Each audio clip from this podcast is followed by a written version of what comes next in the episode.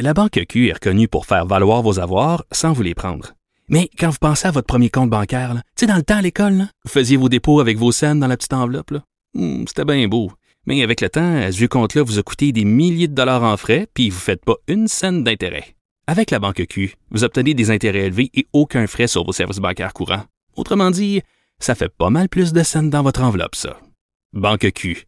Faites valoir vos avoirs. Visitez banqueq.ca pour en savoir plus. Cube Radio. Cube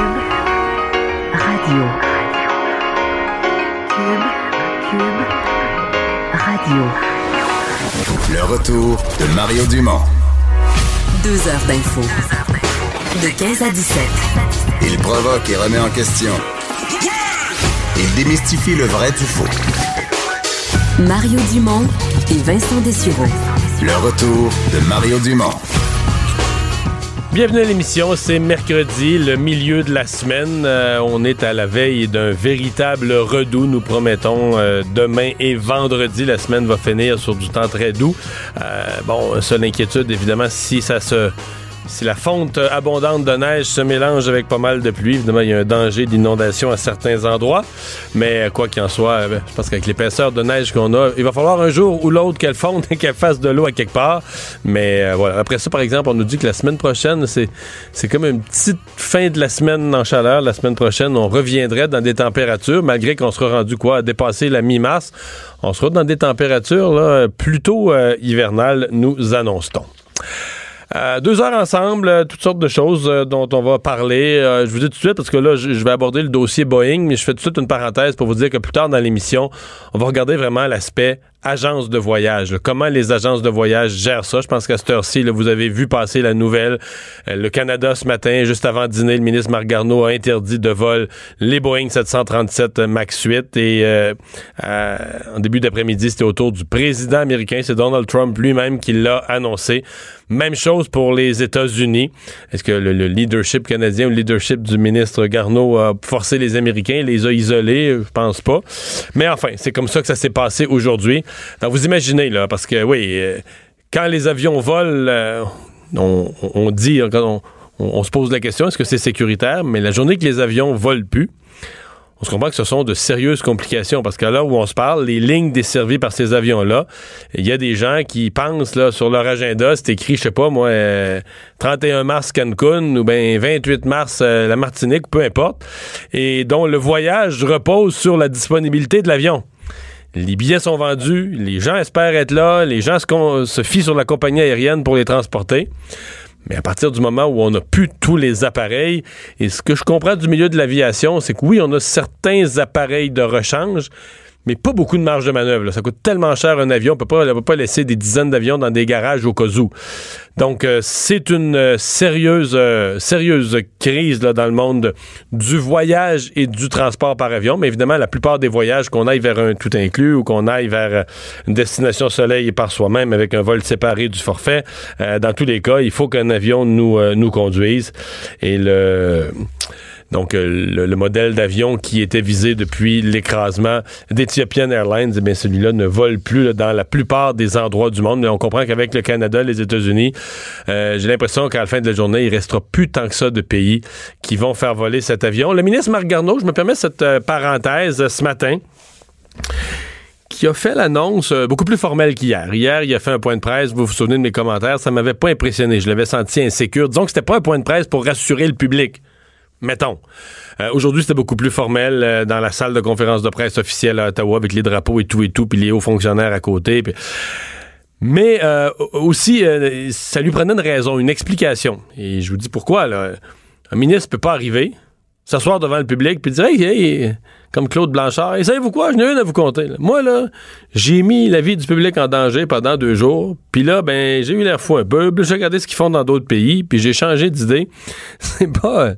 C'est pas exactement la méthode pour annoncer une affaire comme ça, donc il fallait se trouver une espèce de point de rupture, là, tu comprends, l'événement pivot qui a fait changer le ministre d'idée puis ses fonctionnaires, puis qu'après analyse le détaillé, alors ils auraient, dit-on, les images satellites ou des données satellites qui ont été trouvées, qui seraient arrivées en cours d'avant-midi. Aujourd'hui, d'ailleurs, la conférence du ministre a été reportée deux fois. Elle a été reportée de 11h à 11h30. Puis ensuite, de 11h30 à midi moins quart. Bon, c'est pas la première fois qu'un politicien est en retard un petit peu sur son agenda, mais enfin. Mais donc, on aurait eu ces nouvelles informations qui, là, démontrent ou tendent à démontrer que la trajectoire, que les problèmes vécus par l'avion d'Ethiopian Airlines ressemblent pas mal à Lion Air. Et donc, c'était l'hypothèse. S'il est arrivé la même chose, à 5 mois d'intervalle, s'il est arrivé la même chose deux fois au même appareil, on est en face d'un vrai problème qu'il faut régler. On est en place d'un problème récurrent, donc qui pourrait survenir sur tous les autres modèles. Alors, voilà. Donc, on en est là. On aura donc plus tard dans l'émission, là, je vous le dis, le porte-parole des agences de voyage pour aller dans le concret. Comment les agences de voyage font ça? Est-ce que ceux qui ont un voyage réservé, est-ce que ça vaut la peine de les appeler? Est-ce qu'on fait juste engorger leur ligne absolument pour rien? Parce que, bon, ils ont des probablement des journées assez difficiles. L'action de Boeing qui y goûte, là, écoutez, pour vous donner une idée, avant toute cette histoire-là, avant cette crise-là, prenons par exemple lorsque le mois de février a fini, là. Lorsqu'on a tourné février et mars, l'action de Boeing flirtait avec le $440 l'action. Aujourd'hui, l'action est à 375. Elle a baissé en début d'après-midi après l'annonce des Américains. Là, on s'entend que ça a donné, ça a plongé. Là, après l'annonce de Donald Trump, ça a donné tout un coup. Elle est descendue jusqu'à 363. Donc, c'est pour Boeing quand même une compagnie. C'est quand même une compagnie stable dans le sens que. Les revenus annuels, les ventes annuelles de Boeing, de vous donner une idée, là, c'est $100 milliards l'année passée. Ils ont vendu des avions pour $100 milliards américains. Donc, c'est même une compagnie qui a tout un carnet de commandes, qui fait des ventes dans plusieurs modèles, dans plusieurs marchés, qui a une solidité. Mais disons que... Parce que l'autre histoire, c'est par exemple Norwegian Airlines, qui est un transporteur à bas prix norvégien, qui fait du vol un peu partout sur l'Europe, là. Ils avaient, eux, de ces avions. Ils les ont cloués au sol et ils ont dit, nous, c'est une compagnie... Écoutez, les low cost, les avions à rabais, les vols à rabais en Europe, la compétition est féroce. Les compagnies font pas des grosses marges bénéficiaires. On dit que Norwegian roule pas sur l'or, mais pas du tout. Alors, eux, ils ont dit, nous, là, tout ce que ça nous coûte, et c'est énorme ce que ça leur coûte pour replacer les passagers, pour louer potentiellement des avions. Et ces avions Boeing qui sont probablement pas payés, c'est genre, t'as une hypothèque dessus, t'as un paiement à faire dessus, puis tu le laisses clouer au sol pendant quelques semaines. C'est pas payant trop. Hein? Faut que l'avion, il vole, faut qu'il opère, faut qu'il rentre des revenus, faut qu'ils permettent de vendre des billets puis qu'ils rendent des revenus. Donc, toutes les pertes, Norwegian a dit, nous, on tient Boeing responsable de ça, on va leur envoyer la facture. Là, vous devinez, je pense que vous ne tomberez pas en bas de votre chaise si je vous dis que tout ça va finir devant les tribunaux. Mais probablement que ça fait partie des raisons pour lesquelles on est, au niveau de l'action de Boeing, là, on est un peu pessimiste. Juste une autre, je sors de celle-là, je rentre dans une autre petite nouvelle d'aviation. Elle n'est pas petite pour les personnes qui étaient à bord. On raconte que ces 189 passagers ont eu toute une frousse. Les gens qui ont atterri d'urgence à Newark, donc aéroport là, tout près de New York, c'est arrivé, ça c'est samedi, là, c'est en fin de semaine. Les gens, écoutez, c'était quand même un atterrissage d'urgence assez sérieux, là. Les gens, on disait qu'il y avait de la fumée, potentiellement du feu dans la soute à bagages. Les gens avaient même, pour accélérer le fait de vider l'avion, le débarquement, on n'avait pas ouvert la porte puis amené la petite escalier. Puis non, on a ouvert les côtés, les portes d'urgence, puis tout le monde par les glissières, là, les espèces de toboggans, de glissades de sécurité. C'est par là qu'on est sorti. Une couple de personnes qui sont blessées là, qui ont raté leur glissade. Mais il n'y avait rien. Finalement, ce qu'on dit maintenant, ce qu'on semble dire, c'est que ce serait plutôt... la présence de fumée serait plutôt une erreur de détecteur de fumée. L'enquête préliminaire démontre qu'il n'y a rien là, qui montre que quelque chose est brûlé ou, comme on dit, boucané, l'effet de la fumée. Donc, il n'y a pas l'air d'avoir eu la moindre présence de feu ou de fumée à l'intérieur du vol. Donc, tout ça était une frousse, mais on peut penser qu'on... C'est un bel exemple là, où en aviation, on ne peut pas tellement prendre de chance. Nouvelle qui est apparue dans l'actualité ce matin, différentes sources. Il y a notre collègue de TVA Sport et des partants, Charles-Antoine Sinot, qui était une de ses sources. C'est apparu aussi dans de Gazette, à ma connaissance. Cette idée qui reste imprécise, soit dit en passant, mais que les Alouettes, l'équipe de football de la Ligue canadienne de Montréal, que les Alouettes seraient sur le point d'être vendues à des intérêts locaux. Vous savez que depuis des années, les Alouettes appartiennent à la famille Whitehall. Une famille, bon, son cul. Les avis divergent. La famille Whittenhall, pardon. J'ai entendu des gens dire, qui connaissent un peu, dire, c'est du bien bon monde. Ils aiment Montréal, ils aiment le football à Montréal, mais ils sont pas à Montréal. Là, comprends? Je pense qu'ils sont en Caroline, ils sont à l'extérieur. Par contre, j'ai entendu d'autres dire, ouais, tu sais, j'ai déjà un de mes amis qui connaît un petit peu ça. Là, il dit, tu sais, si c'est un chalet, les Alouettes, là... il y aurait des marches d'escalier qui branlent, puis la toilette coule, puis tu comprends, ça, en bon français, ça manque un petit peu d'amour. Donc, est-ce que ça pourrait vraiment être vendu? On parle même de 3 groupes, donc des intérêts locaux, des investisseurs montréalais. Je veux dire, moi, personnellement, je trouverais que c'est une excellente nouvelle. D'ailleurs, ça vaut pas si cher que ça, là, une équipe de la Ligue canadienne de football. Moi, depuis longtemps, j'avais un peu ce rêve-là, là, de dire, est-ce qu'on pourrait avoir vraiment une équipe qui est gérée dans une ligue intéressante? Donc, je suis pas le plus grand fan de la Ligue canadienne de football, là, personnellement, mais quand même, là, est-ce que dans une ligue comme ça, on pourrait pas avoir vraiment une propriété locale, donc avec un marketing peut-être un peu plus proche de ses partisans, etc. Moi, je pense qu'à la fin, ça fait une différence, mais bon, c'est jamais arrivé. Cette famille-là embauchait son gérant côté football, etc. Et donc, depuis une couple d'années, moi, j'avais des gens qui m'avaient dit « Ah, j'ai entendu parler d'un groupe d'investisseurs. » C'est pas nouveau qu'on entend parler de ça à Montréal. J'ai un ami à moi qui avait été mêlé à des discussions, qui avait entendu parler de ça.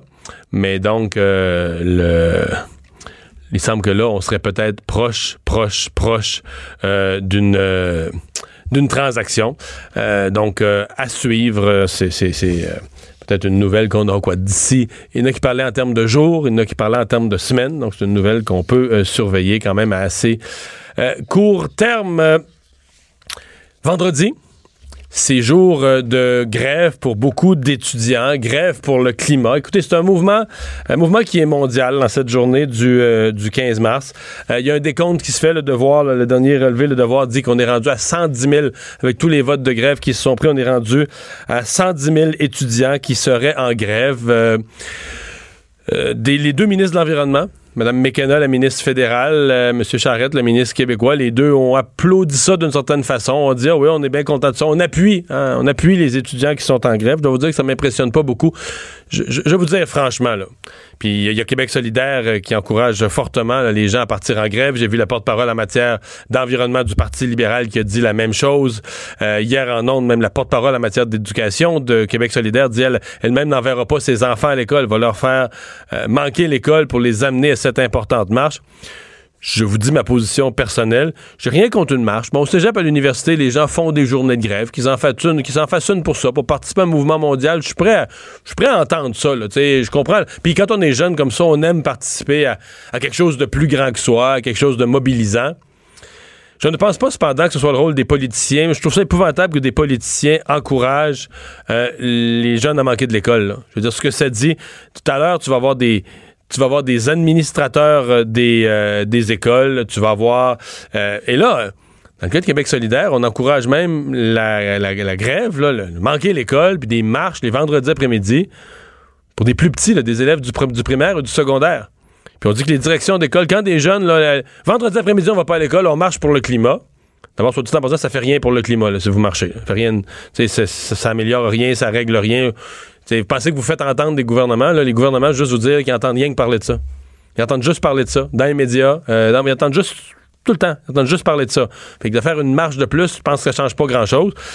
Personnellement, je pense que s'il y a quelque chose de plus susceptible de changer, là, si vous êtes jeune et vous voulez changer, agir sur le climat, mais dites-vous que ceux qui agissent vraiment, ceux qui font vraiment quelque chose de concret pour le climat ces années-ci, c'est ceux qui développent les nouvelles technologies, les nouvelles sources d'énergie, qui ont amené le développement, je sais pas moi, de l'auto électrique, de 1001 autres méthodes pour mieux gérer le compost, mieux gérer l'énergie, mieux gérer les transports, mieux gérer n'importe quoi. Et c'est vous, qu'est-ce qu'on a en commun? Tous ces gens qui font quelque chose de concret sur l'environnement sont allés à l'école. C'est pour ça qu'aujourd'hui, ils peuvent faire quelque chose. Enfin, c'est mon point de vue. Mais là, je vais vous dire, Québec solidaire, à mon avis, Québec solidaire est sur un terrain glissant. Je pense qu'aucun autre parti ne va les attaquer parce que ça touche à l'environnement. Et quand ça touche à l'environnement, on n'a pas les mêmes critères, on n'a pas la même logique. Donc, je pense qu'ils vont... Mais c'est un parti politique qui encourage les jeunes à pas aller à l'école, là, pourrait se faire rentrer dedans solide, là. Solide. Là. Est-ce que c'est une position responsable pour des gens qui siègent dans un parlement et qui disent que leur grande priorité, c'est l'éducation? Il faut des plus beaux locaux, il faut tout avoir mieux, faut l'éducation publique, il faut investir massivement. Il faudrait peut-être encourager les jeunes à y aller aussi une fois qu'on investit dans l'éducation. Restons dans ce grand sujet de l'éducation, mais je m'en vais complètement ailleurs. Décision qui a été prise, qui a été annoncée en fait là, en Ontario. Pourquoi on parle d'une décision en Ontario? Parce que je vous avertis tout de suite, elle va avoir un impact direct chez nous. C'est évident que ça va lancer le débat. C'est la province voisine. C'est évident que ça va relancer le débat chez nous à la rentrée, en septembre prochain, dans toutes les écoles de l'Ontario. Le téléphone cellulaire sera interdit. Est-ce que c'est un modèle pour le Québec? Est-ce qu'il y a vraiment deux points de vue là-dessus? Ce matin, je recevais un spécialiste des technologies à l'école qui disait, ben voyons, le cellulaire est au cœur de la vie des jeunes. Tu peux pas faire semblant à l'école qu'il n'y est plus. Il faut que tu l'intègres. Faut que tu... L'école est là pour éduquer. Elle doit éduquer les jeunes à utiliser son cellulaire à certaines heures, à le fermer à d'autres heures, à pas l'amener en classe, mais à gérer l'existence. L'appareil existe, il faut en gérer l'existence. Qu'en pensent les enseignants? Josée Scalabrini, présidente de la Fédération des syndicats de l'enseignement du Québec, qui est avec nous. Bonjour, Mme Scalabrini. Bonjour à vous. C'est-tu un sujet, mettons, à la salle de pause là, entre les profs, c'est-tu un sujet, on va dire, irritant, qui revient souvent, les données cellulaires? Moi, j'ai le goût de dire que ça peut être à niveau variable. Dans certaines écoles, oui, je sais que ça peut faire partie d'échanges vigoureux, et dans d'autres milieux, c'est quelque chose qu'on n'entend pas, parce qu'il faut savoir que se servir ou pas de ce cellulaire-là, ça fait partie du code de vie. C'est un élément qui est très bien défini dans un code de vie. Là, ce qui veut dire, quand vous dites code de vie, là, corrigez-moi si je me trompe, ça veut dire que c'est même pas au niveau des commissions scolaires, c'est au niveau des écoles et de leur conseil d'établissement dans notre fonctionnement au Québec. Absolument. On décide comme équipe école, avec la direction, avec les enseignants, personnel de soutien, qu'on se fait un code de vie qui est souvent, pour être plus concrète, là, pour ceux qui ont des enfants à l'école, ça va se retrouver souvent même dans l'agenda, là, où on définit le comportement, le code de vie, ce qu'on n'accepte pas à l'école. Donc, le cellulaire est souvent à ce niveau-là. On y met les balises à ce niveau-là. Ce qui est reproché dans des milieux, c'est qu'une fois que tu as le code de vie, ben, des enseignants vont dire, on s'entend sur quelque chose, il y a une décision collective. Moi, je reviens souvent sur, quand on parle de l'autonomie professionnelle, tu as une autonomie professionnelle individuelle, mais tu as aussi une autonomie professionnelle collective. Et là, les gens disent, on a pris une décision collectivement de réagir de telle ou de telle façon, et on ne reçoit pas, pour différentes raisons, l'appui de la direction. Et là, moi, je reviens toujours quand des cas particuliers se présentent, le prof intervient, oui, tel qu'inscrit dans le code de vie, et le professeur n'a pas le support de sa direction parce que les parents appellent ou peu importe, là. C'est ce qui nous est décrit. Moi, je vous dirais que quand ça devient un problème, le cellulaire, là, c'est qu'il y a un code de vie qui n'est pas respecté. C'est parce que la balise n'était pas assez claire. C'est parce qu'on ne s'est pas entendu. Parce que, comme vous le disiez tantôt, moi, je reviens toujours à tout dépend du niveau qu'on est en train de se parler. On est-tu avec des tout petits? On est-tu avec des plus grands? Dans quelle matière on est? On peut vouloir faire une utilisation différente du cellulaire. Tu sais, vous savez, il y en a qui servent des tablettes, il y en a qui se servent d'un iPod, ben, il y en a qui peuvent, dans les milieux où on l'a, mais c'est pas tous les élèves qui l'ont, le cellulaire, là. Mais pour certains enseignants, on peut vouloir l'utiliser comme un outil pédagogique. Donc, l'interdiction totalement, pour moi, ça devient... faisons attention, là, apprenons à apprivoiser ces nouvelles technologies-là, mais quand il y a des balises, acceptons de les faire respecter, que je sois un parent, que je sois une direction. Si pour une raison ou une autre, on s'est donné un code de vie, faisons confiance à nos équipes écoles et faisons respecter ce code de vie-là. Donc, la méthode ontarienne, l'interdiction générale et totale. Je veux dire, moi, ce matin, j'ai lancé ça sur ma page Facebook. Je pensais avoir un débat partagé, là, tu sais, ça allait beaucoup moins que je pensais. Je ne pensais... Bon, des parents, des grands-parents aussi, j'ai pas beaucoup... C'est sûr, c'est une émission d'affaires publiques, j'ai pas beaucoup de jeunes de 14 à 16 ans, là, tu sais, qui m'écrivent sur ma page Facebook, là, tu sais, pour prendre position dans nos débats. C'est plus des adultes, mais quand même, c'est un appui, là, vraiment fort à ce que fait l'Ontario. Les gens ont l'impression que c'est une plaie, le cellulaire à l'école, et c'est vraiment, les gens se réfèrent à ce qu'ils voient chez eux, là, sont tous frustrés parce que les jeunes sont assis à table, puis plutôt que de jaser, puis voilà, en mangeant, ils regardent leur cellulaire. Fait que les gens, par extension, ils se disent, ben tant mieux s'ils leur enlèvent à l'école. Tu sais, moi, je trouve que ça fait partie de des... mode de vie qu'on peut transmettre même de par l'éducation. Puis là, je sais que je suis extrême, mais je vais prendre un exemple. Là, quand j'ai commencé à enseigner la gomme, la chicane qu'on avait pour ou contre la gomme ou pour ou contre la casquette dans la classe, là. Ben, comme gestion de classe, moi, je disais aux élèves, j'irai pas vérifier en arrière dans ton pantalon si ta casquette est là, j'irai pas vérifier dans ton palais si t'as collé ta gomme, là. Mais si ta gomme me dérange ou si ta casquette me dérange parce qu'elle passe son temps à tomber à terre, sois assurée que comme enseignante, je vais intervenir puis je vais dire non. Mais ma direction avait l'obligation de m'appuyer là-dedans si je décidais que dans ma gestion de classe, je voulais intervenir. Et ce qu'on voit de plus en plus, c'est des milieux où on nous rapporte que malgré les codes de vie, malgré le fait que l'enseignant dit « moi, je pose mes balises, là. Pour moi, c'est un outil pédagogique, je me sers de mon jugement professionnel, je l'accepte, bon, ça peut aller. » D'un autre côté, c'est moi, ça me nuit, parce que je réalise que j'ai des élèves qui s'envoient des messages pendant mon cours et je ne veux pas de ces échanges-là quand je suis en train d'expliquer des notions ou quand je leur demande de faire certains exercices. Bien, il faut qu'à ce moment-là, le parent comprenne qu'on est en train de nuire à ce que je veux faire pédagogiquement. Et c'est là qu'on dit on a besoin de l'appui des directions et l'appui des parents qui vont pas juger pourquoi on ne veut pas que ce soit utilisé. Ouais.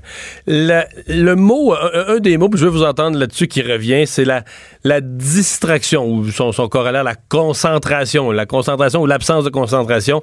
Ça revient beaucoup, ça. Les gens disent, nos jeunes, là, ils ont plus d'attention. Puis certains disent même, tu sais, on parle de déficit d'attention, mais certains jeunes, là, leur déficit d'attention ne vient pas de comment leur cerveau est composé.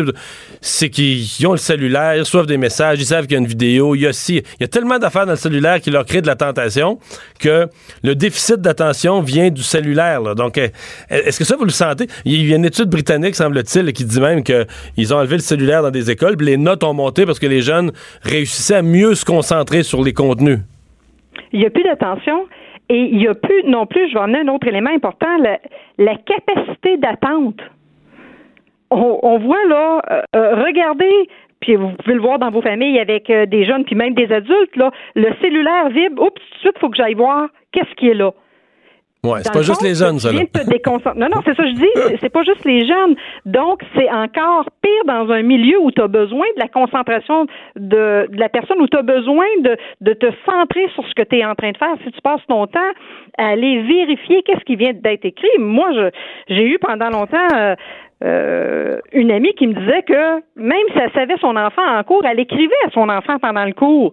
Ben, je trouve que c'était pas aidant. Ouais. L'image qu'elle envoyait à son enfant, c'est pas important ce qui se passe dans ta classe. Moi, j'ai envie de te dire quelque chose, j'ai envie de te le dire là, je t'écris tout de suite. Mais c'est quoi que le jeune, il développe? Mes parents sont d'accord, c'est instantané, on a la possibilité de le faire. Et je reviens sur le fait qu'il faut faire confiance à l'enseignant qui sait comment utiliser cette technologie-là en fonction de ce qu'il est en train d'enseigner. Madame Scalabrini, merci beaucoup de nous avoir parlé aujourd'hui. C'est un plaisir, merci à vous. Ouais, je vous faisais le parallèle, je vous dis, c'est tellement proche l'Ontario, puis l'interdiction est tellement généralisée qu'à mon avis, c'est comme inévitable là, qu'il va y avoir des comparaisons, qu'il va y avoir des discussions et que le même débat va être rapporté au Québec. Je vous amène tout de suite à une nouvelle de dernière heure. Elle concerne la santé du maire de Québec, Régis Labaume. Je vous lis là, le mot à mot, le communiqué que vient d'émettre la Ville de Québec. Le maire de Québec, M. Régis Labaume, a rencontré aujourd'hui son personnel, son équipe ainsi que la direction générale de la Ville afin de les informer qu'après quelques mois d'investigation, on lui avait diagnostiqué un cancer de la prostate. C'est dans un souci de transparence que nous vous en informons. Le maire allégera graduellement son emploi du temps en prévision de la suite des choses. Il devra éventuellement s'absenter pour une convalescence d'une durée qui est encore indéterminée. Cela dit, M. Labaume continuera d'exercer ses fonctions tout en déléguant certaines responsabilités aux membres de son équipe. Le cancer de la prostate apparaît souvent sans symptômes particuliers. C'est pourquoi il est important que les hommes en discutent avec leur médecin.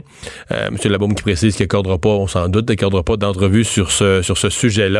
Donc, Régis Labaume aux prises avec un cancer de la prostate, reste maire de Québec, donc on comprend qu'à Probablement qu'il y a un programme de traitement, là, radio, chimio, je sais pas quoi, qu'est-ce qu'on va lui faire comme programme de traitement, mais qu'en fonction de ça, donc, il va transférer certaines responsabilités à son équipe et prévient déjà là, qu'il devra s'absenter là, pour une convalescence, pour une période précise qui sera plus courte. Ça me fait drôle de voir ça parce que hier soir, j'étais à cette première du spectacle là, du Cirque des Loises sur Fiori et Seul ensemble, là, et le maire de Québec était là, Régis Labaume était là, j'ai jasé, Marie-Claude était avec moi, on a jasé avec Régis 5 minutes, on le connaît depuis longtemps, et ben voilà, il avait l'air quand même en bonne forme, il avait l'air de bonne humeur et en bonne forme et apprécier le spectacle. Mais bon, voilà, c'était la nouvelle qu'il avait à apprendre. Probablement qu'hier soir, il devait déjà avoir ça en tête, là, que cet après-midi, là, il allait rencontrer, c'est quand même toute une journée pour lui, rencontrer son personnel, rencontrer son équipe politique, les employés de la ville, etc., pour leur transmettre cette nouvelle.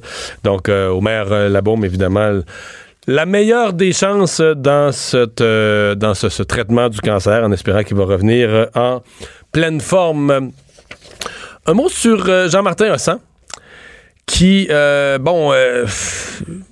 un petit peu de mystère autour de Jean-Martin Hossan. Hier, il y a eu un échange de courriels assez de Twitter, je devrais dire, assez particulier.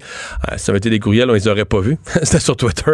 Entre Jean-Martin Hossan et le chef actuel, le chef par intérim du Parti québécois, Pascal Bérubé. Je vous dirais même, on a effacé cet échange de messages qui était acrimonieux, là. Il n'y a pas de mots, irréparables, mais disons que ça faisait acide, pas à peu près. Ça faisait...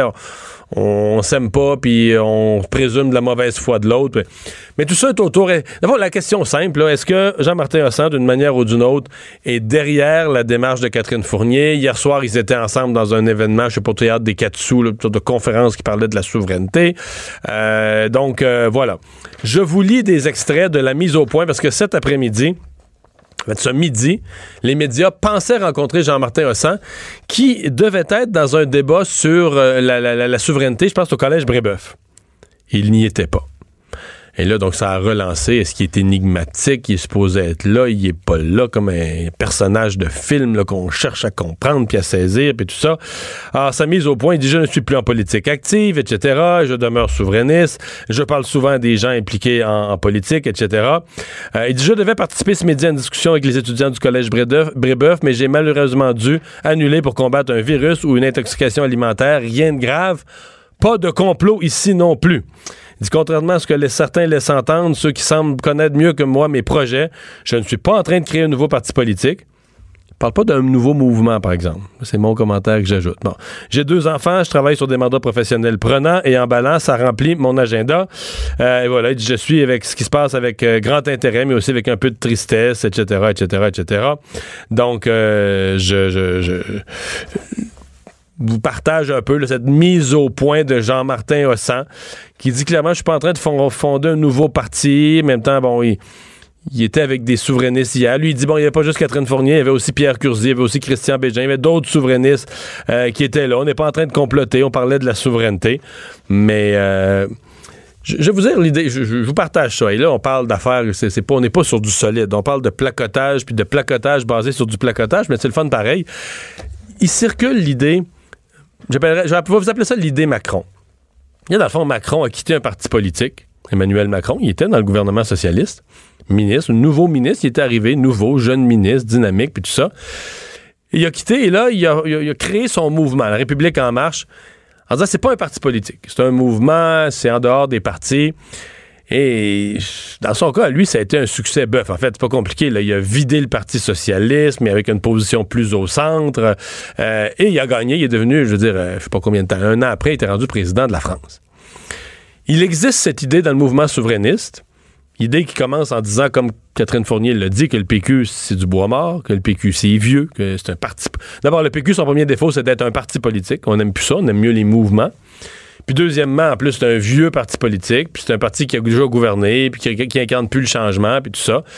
Donc, il existe cette idée que peut-être ce serait la façon de relancer la souveraineté, là, par une espèce de mouvement qui soit pas dans les partis, mais auquel, là, que ça devienne tellement fort comme un raz de marée, là. Tu comprends? Que les partis soient emportés comme des petits coquillages, là, qui roulent sur la plage, là, tellement que le mouvement est fort. Peut-être. Écoutez, l'exemple de Macron est pas fou, mais tout exemple est pas bon non plus, là. Puis Emmanuel Macron avait quand même beaucoup de tirants d'eau. Il a amené rapidement beaucoup de gens forts avec lui pour former un conseil des ministres, etc. Je pense pas que Catherine Fournier ait ce tirant d'eau-là, là, sans rien vouloir lui enlever. Je pense pas qu'elle ait le même tirant d'eau. Est-ce que pourrait le faire, l'initier, être rejointe ensuite par Jean-Martin Hossa? Sauf qu'en fonction des lois électorales du Québec, leur patente, là, qui a le droit de se présenter aux élections au Québec? C'est des partis politiques, là. Qui a le droit de faire des dépenses électorales si ce sont des partis politiques? C'est la notion de parti politique. On peut bien dire, moi, j'aime pas ça. Les partis politiques, les partis. Non, mais les partis, c'est dans notre loi électorale, là, on a inventé quelque chose pour regrouper les êtres humains. Il faut que les êtres humains qui pensent pareil se regroupent. Se regroupent pourquoi? Pour faire élire leur candidat. Avec un programme. Tout ça, on appelait ça un parti. On peut bien changer de mot, on peut bien l'appeler un mouvement, mais vous allez être obligé d'aller au directeur général des élections, puis sous la rubrique parti politique, inscrire votre mouvement. Là, après ça, il vous restera, vous, à dire, moi, c'est un mouvement, c'est pas un parti, puis nous, les journalistes, là, puis les gens des médias, les commentateurs, puis tout, on décidera, nous autres, les animateurs, est-ce qu'on utilise le mot parti tel que dans la loi électorale, ou est-ce qu'on utilise le mot mouvement tel que vous voulez le communiquer? Mais, je veux dire, à la fin, là, vous allez faire quoi, là? Vous allez définir un programme? Vous allez faire ça comment? Dans des congrès? Maintenant, il faut bien se réunir dans une salle. C'est un groupe d'êtres humains qui sont associés, qui présentent des candidats, dont les candidats, selon la loi électorale, doivent prendre en note leurs dépenses, faire des rapports, se réunir en congrès pour établir un programme. Bon. Vous avez le droit de dire, hey, tout ce que tu viens de dire, Mario, là, c'est pas un parti, ça. Ça, non. Pour nous, là, c'est un mouvement. Et je veux dire, dans la loi électorale, ça s'appelle un parti politique. Peut-être ils ont le droit de plus aimer le PQ comme parti. Mais c'est pour ça que je suis un peu sceptique, là, c'est que ça peut être vraiment un mouvement. Mais enfin, regardez... Comme on dit, la soirée est jeune. Ils ont le temps d'aller plus loin là-dedans. On va s'arrêter. Vous avez peut-être vu, là, je parle tout de suite de ce qu'on va voir au retour. Vous avez peut-être vu ces images circuler. Elles sont sur le site de TVA Nouvelles. Elles sont sur le site du Journal de Montréal. Ça, c'est pas d'hier. Là. C'est des images qui datent de 2017, de mai 2017. Ça fait presque 2 ans. Mais des images d'une émeute à la prison de Québec. Je veux dire, c'est quelque chose à voir. C'est-à-dire qu'on en sent... Écoutez, il y a du feu. T'as pas le goût d'être gardien. Là. Je vais vous avouer là, que t'as pas le goût d'être gardien. Jusqu'à un certain point, ça fait violent, ça fait peur. Mario Dumont et Vincent Dessureau. Le retour de Mario Dumont. Après l'avoir lu et regardé, il était temps de l'écouter. Cube Radio. Alors, on est de retour, je vous rappelle. Donc, on va parler des images. Vous pouvez peut-être aller les voir si vous avez un ordinateur pas loin de vous pendant l'entrevue. Vous allez accompagner ça avec des images. Elles sont sur le site de TVA Nouvelles ou du Journal. Là. Une émeute filmée à la prison de Québec. Je vous lis le texte introductif. Là. Lancer de projectiles, feu à un matelas, 5 détenus ont tenu en haleine les agents correctionnels pendant une longue heure le soir du 30 mai 2017 à l'établissement de détention de Québec. Comme en témoigne cette vidéo de l'émeute. Si on parle de ça aujourd'hui, parce que la vidéo, on l'a vue aujourd'hui. Puis ça... Ben, moi, ça me dérange. D'abord, c'est assez violent, bon, comme scène. Et ça nous rappelle quand même le travail des agents correctionnels. On parle à leur président de syndicat, Mathieu Lavoie. Bonjour, Monsieur Lavoie. Bonjour. C'est un événement que vous connaissiez bien, là, sûrement. Oui, c'est un événement que je connaissais bien. C'est une situation également auquel on est confronté. Donc, c'est des événements qu'on voit. C'est sûr que la population, là, ça frappe l'imaginaire parce que c'est des images que la population n'est pas habituée de voir. C'est pas quelque chose qu'ils connaissent de notre métier parce qu'on est dans un milieu clos, un milieu fermé. Mais c'est des situations qu'on doit affronter. C'est des situations imprévisibles. On sait jamais, le matin en se levant, quand on va au travail, ben, ça peut être une situation auquel on va être confronté, entre autres. C'est violent comme situation. On peut pas nier ça, là. Ben, c'est sûr que c'est une situation qui vient augmenter, je dirais, au niveau des agents, l'adrénaline, là, quand ça arrive. C'est une situation qui est violente, qui peut dégénérer également, qui peut présenter des risques. Vous savez, dans le même établissement, quelques années auparavant, il y avait eu une situation similaire où 2 personnes incarcérées étaient décédées et des agents avaient été intoxiqués par la fumée suite à un incendie. Dans d'autres établissements, c'est arrivé également. Donc, ça fait partie intégrante du travail ou de l'imprévisibilité de notre travail là, face à la clientèle carcérale, qui est une clientèle qui ne respectait pas les règles dehors, ne les respecte pas plus en dedans. Oui, c'est un peu ça. Hein. Comment les agents vivent ça? Jusqu'à quel point? D'abord, est-ce que c'est fréquent? Mettons, c'est quand même pas une émeute de toute la prison, de 5 prisonniers. Il y a quand même un incendie, là, on met le feu dans un matelas, on lance des objets. Des événements comme ça, c'est-tu, je sais pas, mais c'est-tu 1 par 3 ans ou bien c'est 1 par 3 mois? Difficile pour nous de s'imaginer à quelle fréquence ça peut arriver? Ben, je dirais que chaque événement est spécifique. Là, ça peut arriver qu'il n'y aura pas d'incendie, mais il va y avoir une démolition dans le secteur, il va y avoir du mobilier qui va être lancé. C'est des situations, sans vouloir dire que c'est à toutes les semaines, c'est des situations qui sont fréquentes, qui font partie intégrante au niveau de nos tâches, au niveau de ce qui peut arriver. Avec des groupes de détenus, parce que la différence entre un détenu qui individuellement là, se désorganise ou qui a des problèmes de santé mentale puis qui l'échappe, là, versus, parce que là, dans ce cas-ci, c'était une manifestation organisée par un groupe. Donc, quand vous dites que ça arrive fréquemment par des groupes qui veulent se faire entendre, qui sont pas satisfaits de ce qui se passe en prison, qui n'aiment pas leur pas, puis qui organisent ce genre d'émeutes-là? Ben, je vous dirais, ça a déjà arrivé pour des cannes de bine. Là. C'est déjà arrivé parce qu'il faisait trop chaud également. Souvent, l'été, c'est une situation qui se présente dans certains de nos établissements à cause de la chaleur. Bon, ça fait augmenter. On le sait, quand un petit groupe se soulève ou même un individu se soulève, ben, souvent, le risque, c'est que le reste de la population qui est dans le secteur suive le mouvement. Ça prend un leader négatif et qui embarque les gens. Donc, oui, c'est des situations auxquelles on peut être confronté ou auxquelles on est confronté dans le cadre de notre travail. Ça peut être également des altercations entre personnes incarcérées qui dégénèrent à plusieurs. Donc, c'est des réalités qu'on vit et que souvent, la population n'est pas au courant parce qu'il n'y a pas de film, parce qu'il n'y a pas, là, on a les images. Donc, ça vient frapper l'imaginaire des gens quand on le voit à TV. Mais, comme je vous dis, chaque matin, quand on se lève comme agent correctionnel, on ne sait pas de quoi la journée va être faite parce que la clientèle est clairement imprévisible. Le contexte du travail est clairement imprévisible également. Donc, ça a des incidences sur, c'est sûr aussi, la santé des agents. Ça peut avoir des incidences à long terme ou à court terme. Est-ce que sur une année, vous avez des cas de CSST liés à ce genre d'événement-là? On a des cas de CSST, on a des cas d'absence maladie. De plus en plus, on parle, nous, des problématiques de post-traumatisme face à des événements comme ça, qui peuvent aussi être des événements d'altercation violente entre agents ou de menaces ou d'altercation violente envers d'autres personnes incarcérées. Donc, c'est la réalité qu'on vit. C'est la réalité dans laquelle on baigne comme agent de la paix, comme agent des services correctionnels. C'est notre réalité au quotidien. C'est notre réalité de chaque matin quand on se lève pour aller au travail. Vous savez, des fois, on le voit à la TV, on le voit dans des films, on voit à UT9 certaines choses, mais là, c'est la réalité. C'est ça, la réalité des agents correctionnels à l'intérieur des murs.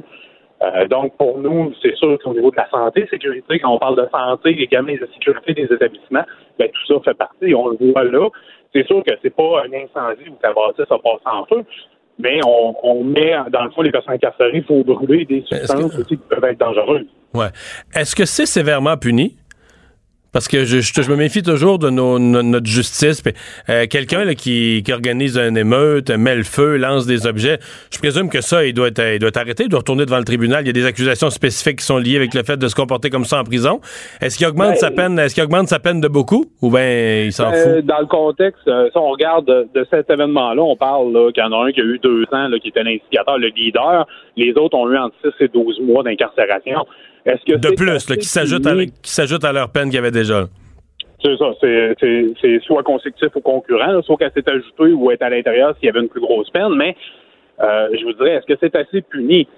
Je pense que ça, c'est un débat de société. Je pense que c'est quelque chose qui est inacceptable et on doit faire des arrêts d'agir. C'est sûr qu'à l'intérieur des murs, ces gens-là vont aussi avoir des mesures particulières, peuvent avoir des mesures particulières d'incarcération par la suite pour avoir participé ou avoir fomenté un soulèvement ou une émeute.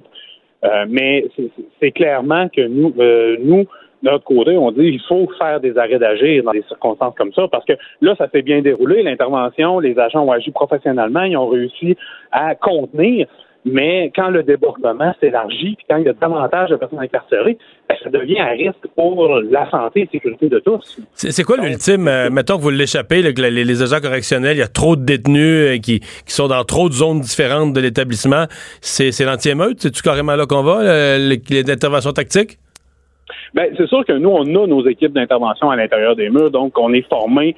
On a des équipes formées en conséquence d'intervenir. On a les outils également d'intervention au niveau des armes intermédiaires pour pouvoir intervenir dans des contrôles de foule.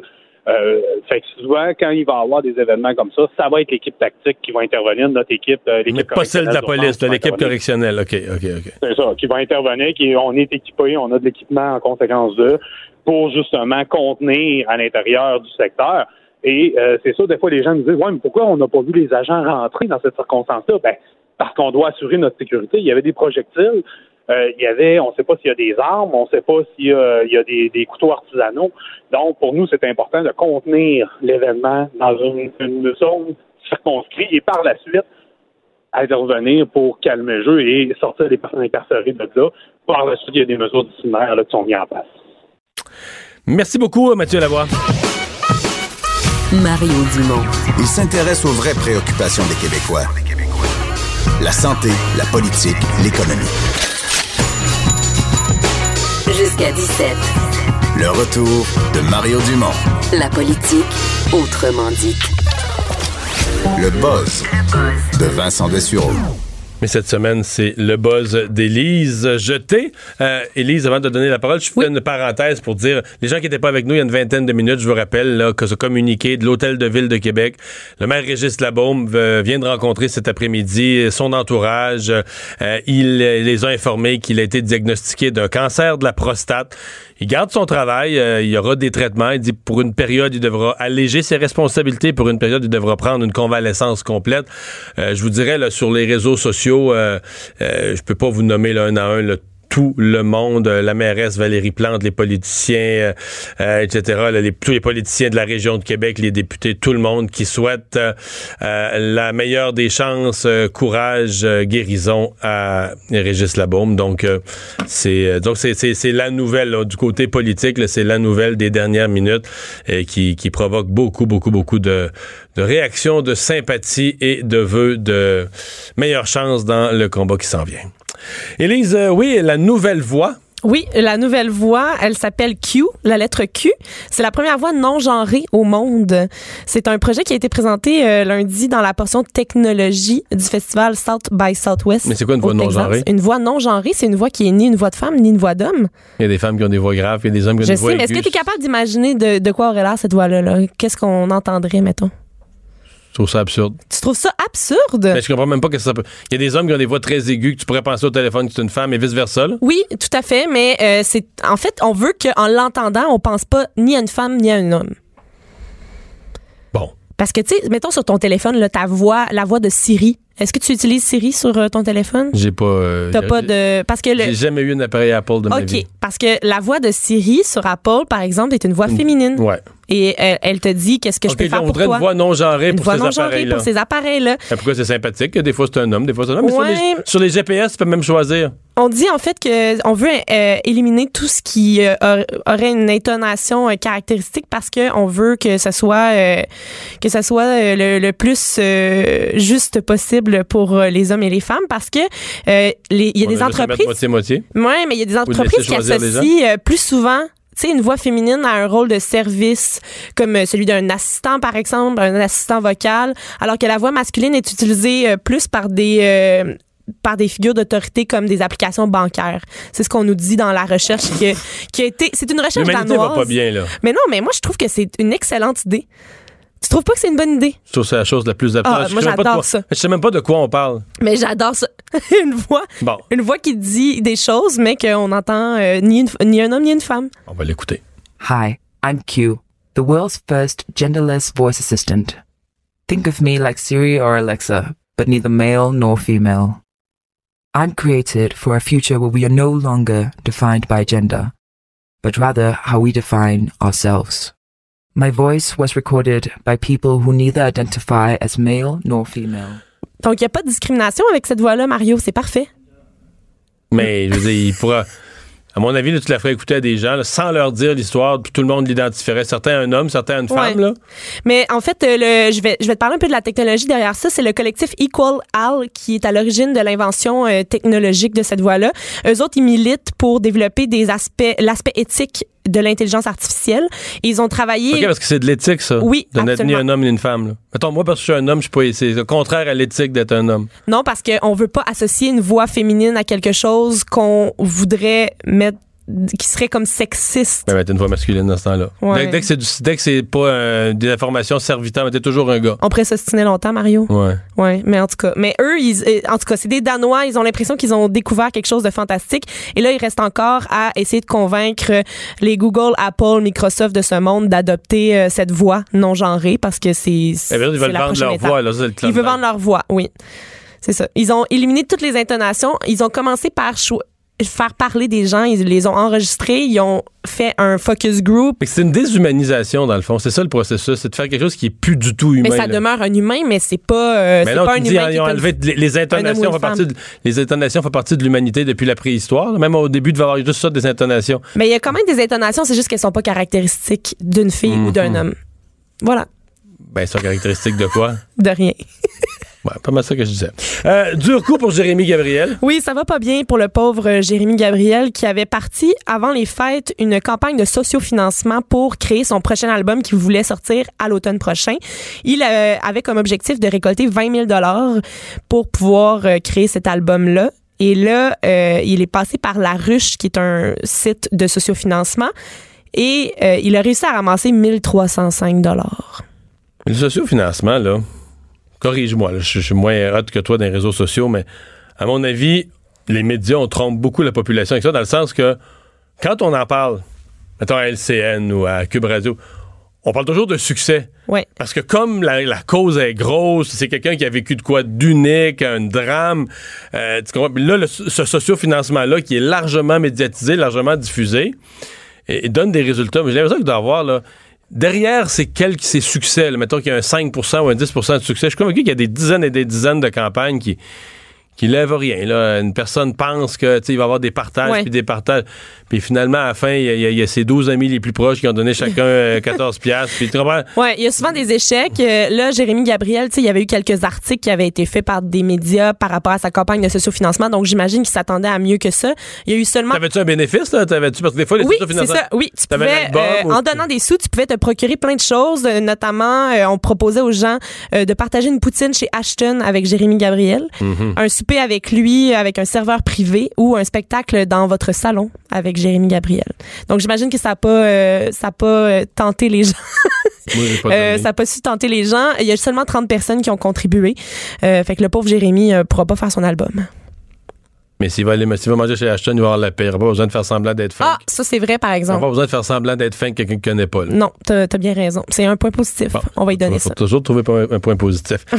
Pétition en ligne contre les Publisacs. C'est un dossier auquel on s'est intéressé à l'émission, mais là, les gens peuvent s'exprimer. Oui, c'est à partir d'aujourd'hui. On a jusqu'au 10 juin pour pouvoir signer cette pétition-là. C'est pour tous les Montréalais qui sont exaspérés de recevoir des circulaires dans leur boîte.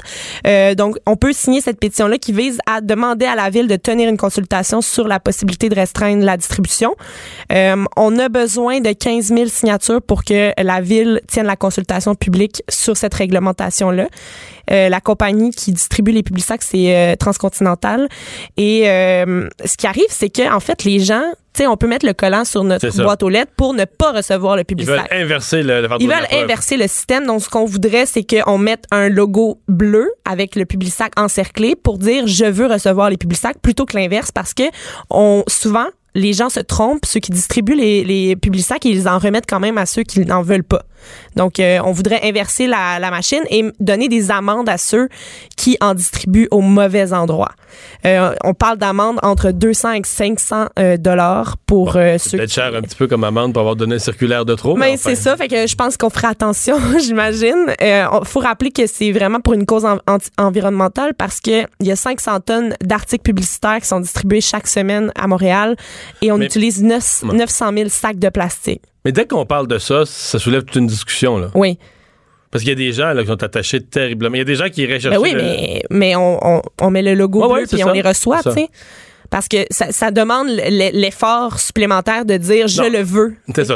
On présume qu'il y a des milliers de personnes qui le regardent pas, mais qui ne se sont pas donné le trouble. Là, ils ne savent pas où trouver le petit collant rouge. Exactement. Ça, avec qui, Puis, tu sais, moi j'ai pas mis le petit collant négatif. Par contre, je le regarde peut-être une fois à Noël, tu sais. Moi aussi. Voilà. On est pareil, tu vois. C'est ça. Moi, je le regarde. Ouais, peut-être une fois avant, les semaines avant Noël, un peu. Ouais. On est rendu à 2000 signatures déjà en une journée. Fait qu'on a jusqu'au 10 juin. Mais parmi ceux qui capotent, là, parce que tu sais, c'est un dossier, ce sont les petits journaux locaux, là, qui, eux, ont plus de système de distribution.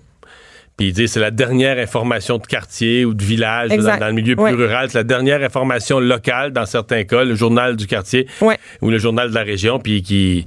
Là, on peut pas, nous autres, rebâtir, si on le met plus dans le Publisac, on peut pas rebâtir un système de distribution dans une industrie qui est déjà à terre, ils en ferment, ils font plus d'argent. Faudrait trouver une alternative. Ouais. Là, il y a un danger. Ben oui, trouver une alternative, mais c'est quoi? Là, qui va distribuer? C'est pas l'idéal. Eux, en tout cas, les journaux locaux sont parmi ceux qui sont nerveux de ce développement. On les comprend.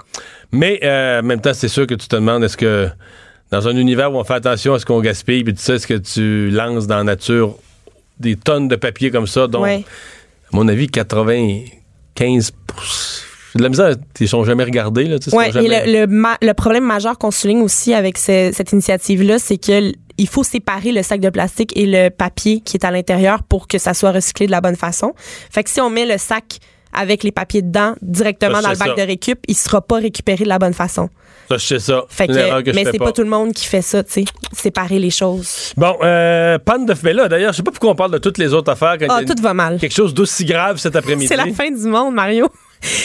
Problème technique majeur pour Facebook et Instagram cet Est-ce après-midi. Est-ce que les gens peuvent carrément là, cet après-midi plus faire de statut Facebook? Ben, les gens réussissent à en faire. Certains réussissent, ça va par spasme là. T'sais, on réussit à mettre des choses puis là, finalement ça marche plus. Et Facebook marche par moton. Par moton là, c'est un peu l'enfer. Tout le monde capote.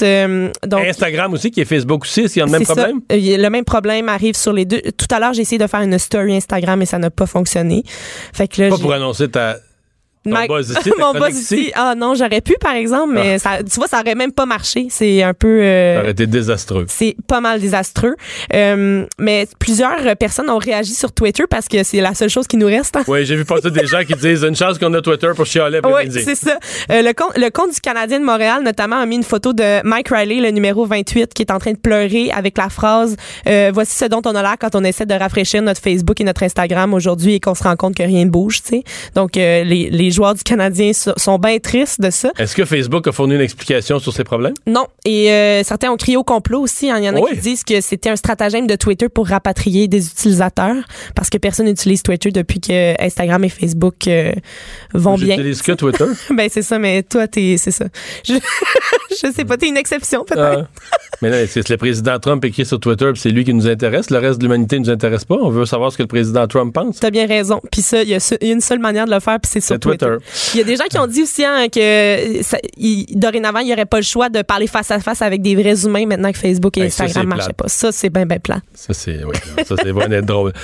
Contrôle de police critiqué. Oui, il y a un département de la police du Missouri qui se fait pas mal ramasser sur les réseaux sociaux avant que tout commence à planter là, tout à l'heure. Parce que... c'est vrai que c'est un rêve, ça. Oui. La journée que tu es au cœur d'une controverse qui serait partagée un million de fois, Facebook bug, t'es sauvé par Facebook. Ils ont fait une perquisition de cannabis dans la chambre d'hôpital d'un homme qui est atteint d'un cancer du pancréas de stade 4. Et là, c'est une séquence vidéo qui a été partagée sur Facebook jeudi dernier. On voit Nolan Sousley, qui est le patient qui est atteint, qui est en phase terminale, en fait, et les policiers débarquent. Et là, sa vidéo a été publiée jeudi dernier. On est rendu à 900 000 vues sur Facebook, donc c'est vraiment beaucoup. On peut voir deux policiers en train d'inspecter ces sacs à la recherche de cannabis. Et ça a rouvert là-bas le débat sur la consommation de marijuana à des fins médicales, évidemment.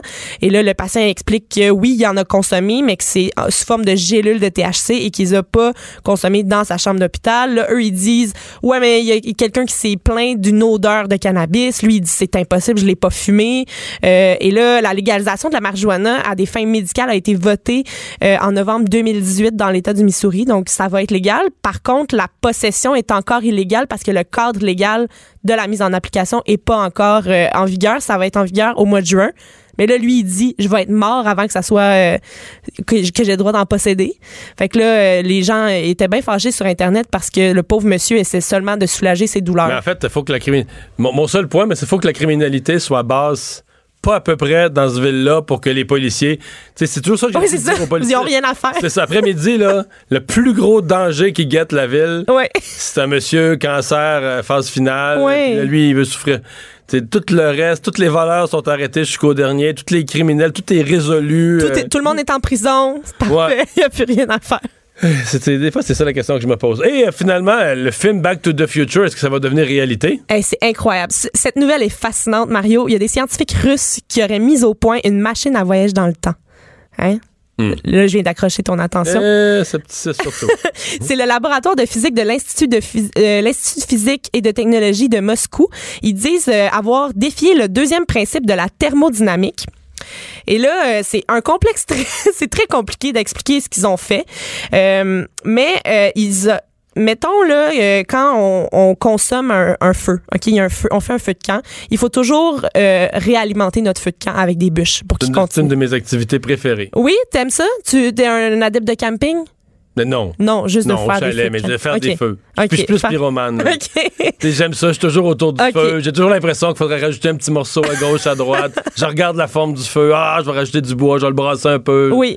Donc, la physique nous apprend mais que... Mais c'est-tu quoi? J'ai jamais lu dans le futur en faisant ça. Mais écoute, tu vas peut-être changer d'idée. Tu vas peut-être changer d'idée parce que la physique nous apprend que dans un système fermé, l'énergie peut pas se reproduire à l'infini. Donc, on doit toujours réapprovisionner ce qui est perdu, comme on fait avec un feu. L'équipe de scientifiques de Moscou prétend avoir accompli au sens figuré la reconstitution d'une bûche de bois après qu'elle ait brûlé. Donc, dans l'histoire, les bûches, évidemment, ce ne sont pas des bûches, ce sont des électrons.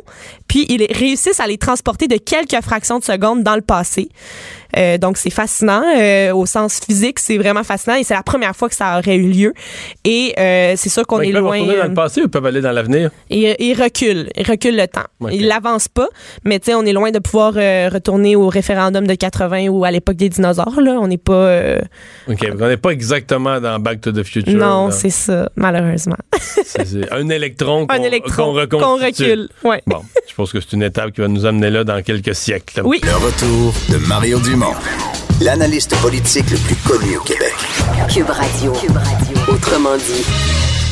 Revue de l'actualité, je commence par vous parler à nouveau là, de la santé du maire de Québec, le maire Régis Labaume, qui a aujourd'hui rencontré, en fait, en après-midi, son équipe, la direction générale de la ville. Il a informé tout le monde qu'il avait été diagnostiqué d'un cancer de la prostate, le fait dans un souci de transparence, parce qu'il y aura un impact sur son emploi du temps. Devra d'abord déléguer certaines responsabilités aux membres de son équipe, mais on prévient déjà qu'il y aura une période là, de convalescence où il devra véritablement s'absenter trop tôt encore pour dire quand sera cette période, probablement la période vraiment période clé des traitements.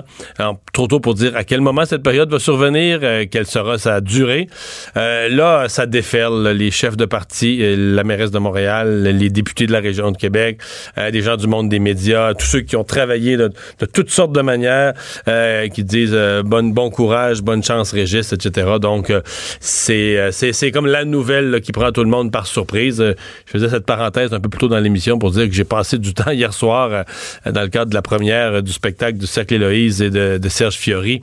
J'ai passé du temps avec le maire de Québec qui me semblait, de bonne humeur en pas pire forme, mais bon, qui devait certainement porter cette nouvelle-là. Lui, ça devait savoir qu'aujourd'hui s'enclenchait un ordre de marche, des rencontres et finalement au sortir de ces rencontres avec les gens de la ville, une annonce au public. Je vous rappelle aussi que les Boeing 737 MAX, c'est au sol, cloué au Canada par une décision du ministre Marc Garneau de toute fin d'avant-midi, juste avant dîner. Et après le dîner, en début d'après-midi, c'était au tour du président Trump. Dans un cas comme dans l'autre, on a parlé de nouvelles informations disponibles et on a parlé, entre autres, d'informations aux États-Unis. Le président Trump a confirmé ce qu'avait dit monsieur Marc Garneau, notre ministre canadien, qu'il y avait des informations, entre autres, via satellite, sur ce qui s'est passé avec l'avion d'Ethiopian Airlines qui laissait entendre que il pourrait y avoir pas mal de similitudes avec ce qui s'était passé avec l'avion de Lion, un événement qui était survenu il y a environ 5 mois. Et donc, il n'en fallait pas plus pour décider de clouer au sol tous les avions du modèle. Donc, je vais vous dire, ça a plus beaucoup d'endroits au monde où ça vole. Je vous mentionne que les avions qui étaient... C'était quand même pas la panique, là. Les avions qui étaient déjà en vol n'étaient pas appelés à atterrir d'urgence, donc ils ont tous continué sans problème jusqu'à maintenant, là, jusqu'à leur destination. Donc les avions qui, avant la décision du président Trump, les avions du modèle en question qui étaient en vol continuaient jusqu'à destination.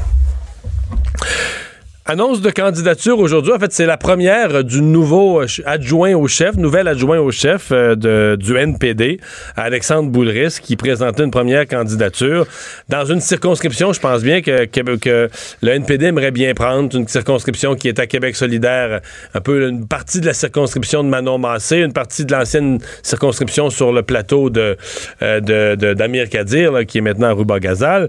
Donc, le NPD qui semble vouloir se coller un peu là, sur l'action, sur la clientèle, sur le discours de Québec solidaire, présente qui? Nima Mashouf, nul autre que la conjointe d'Amir Kadir dans cette circonscription de Laurier-Sainte-Marie. Elle est encore membre, elle l'a dit ce matin, là, elle annonce sa candidature, elle est encore membre de Québec solidaire et il milite encore. Selon les rapports de presse, là, on nous dit qu'elle a la question, êtes-vous souverainiste? Parce qu'en théorie, Québec solidaire est souverainiste, ça fait bizarre qu'elle, dans un parti souverainiste, se présente à Ottawa pour un parti fédéral et fédéraliste. Elle a dit qu'elle n'était pas tant que ça souverainiste. Alors, j'entends déjà qu'au Parti québécois, là, ça va relancer toute cette discussion. Est-ce que Québec solidaire, c'est des vrais souverainistes? Ce ne sont pas des vrais souverainistes. Est-ce qu'ils sont vraiment souverainistes? C'est arrivé plus qu'une fois, là, ce questionnement. Et donc, là, une militante, ouvertement militante de Québec solidaire, qui s'en va se présenter pour le NPD, qui ne se dit pas tant que ça souverainiste. Qu'est-ce que ça signifie vraiment? Bon, elle a le droit, hein? Elle a le droit. Là, on n'a pas de prise de sang à faire aux gens, mais... ça va quand même relancer la discussion. Une bonne candidature dans ce comté pour le NPD. Soit dit en passant, si je vous dis Laurier-Sainte-Marie, là, vous reconnaissez peut-être les gens qui suivent la politique, l'ancienne circonscription de Gilles Duceppe, où il a été battu lors des deux dernières élections. Monsieur Duceppe a perdu en 2011, a perdu à nouveau. Quand il est revenu en politique en 2015, il est retourné dans cette circonscription, a été défait, dans les deux cas, par la néo-démocrate, Mme Laverdière, qui ne se représente plus. Donc là, le comté est ouvert. La conjointe d'Amir Kadir se présente pour le NPD. On sait déjà qu'il y aura une autre candidature de prestige dans le comté. C'est le Parti libéral qui compte, selon les informations du Devoir, qui semble confirmer, la personne l'a infirmé en tout cas, présenter Stéphane Guilbeault, l'ancien patron d'Équiterre. Donc, on pourrait parler d'un choc des titans. Est-ce que le Bloc va rêver de passer entre les deux dans cette lutte et peut-être présenter aussi un candidat vedette? Ou est-ce qu'encore le Bloc va tout simplement se baisser la tête en disant, ouais, là, dans un choc entre deux candidatures vedettes comme celle-là, notre chien est mort, nous autres le Bloc? Ça, ce sera à voir, parce que on s'entend que dans cette circonscription-là, là, sur le plateau Mont-Royal, on oublie les conservateurs, ils sont pas dans la lutte dans cette partie-là du Québec. Un autre petit mot, je vous en ai parlé hier, à ceux qui étaient avec nous, les vacances de Justin Trudeau, ça revient dans l'actualité aujourd'hui. C'est le National Post qui continue son histoire, nous disant, ben là, Justin Trudeau, hier, on dit, en pleine crise d'SNC-Lavalin, mais en même temps, c'est une crise, mais je veux dire, c'est pas une crise, c'est pas comme s'il y avait des inondations ou des feux de forêt, puis que le Canada était à feu et à sang, là. C'est une crise politique, là. Ça discute au Parlement, puis l'opposition chiale, mais je veux dire, c'est pas... Le Canada n'est pas en arrêt de fonctionnement, il n'y a pas de vie humaine qui sont en jeu. Donc, je vous dis ça pour vous dire, pour moi, il était tout à fait approprié qu'autour de la semaine de relâche, le premier ministre prenne des vacances. Là, on a dit qu'il a dû revenir pour participer à certains meetings et retourner en vacances. Donc, en fait, une espèce d'aller-retour. Là. Il a passé comme 2 jours et demi en vacances avec sa famille. Il est revenu pour 24 heures et retourné. Et là, croyez-le ou non, on lui reproche... Dans le National Post, là, des gens lui reprochent, ben là, avec votre position, votre priorité au changement climatique, bon, il y a le coût des voyages, mais en même temps, c'est ça. Il est premier ministre, puis ça coûte ça. Là. Puis à un moment donné, le premier ministre doit revenir au pays, puis il a le droit à ses vacances, ça, excusez-moi, là, mais ça coûte ça. Mais là, on a fait une question de changement climatique. Droit à un aller-retour. Fait que s'il reste en vacances 7 jours de suite puis qu'il revient pas puis qu'il rate un meeting important, on va chialer après lui puis on va dire, oh, je sais pas, il est absent puis il rate des affaires importantes. Même, on disait hier, on laissait entendre qu'il fuyait la crise, là. Et quand il revient participer à des activités significatives, mais là, on dit, ouais, mais là, en avion, tu brûles de l'essence. Excusez-moi, je ne défends pas toujours Justin Trudeau, là, mais là, dans ce cas-ci, écoutez bien, là, c'est un père de famille, sa famille, entre vous et moi, là, c'est déjà... C'est déjà tannant, pas à peu près, là, j'imagine. Aller interviewer ses enfants, là, s'ils sont contents que leur père arrive en vacances, arrive après eux autres, repartent avant eux autres, repart, revient, retourne, avec probablement le téléphone qui sonne, puis la tête ailleurs, puis tout ça. C'est pas particulièrement le fun.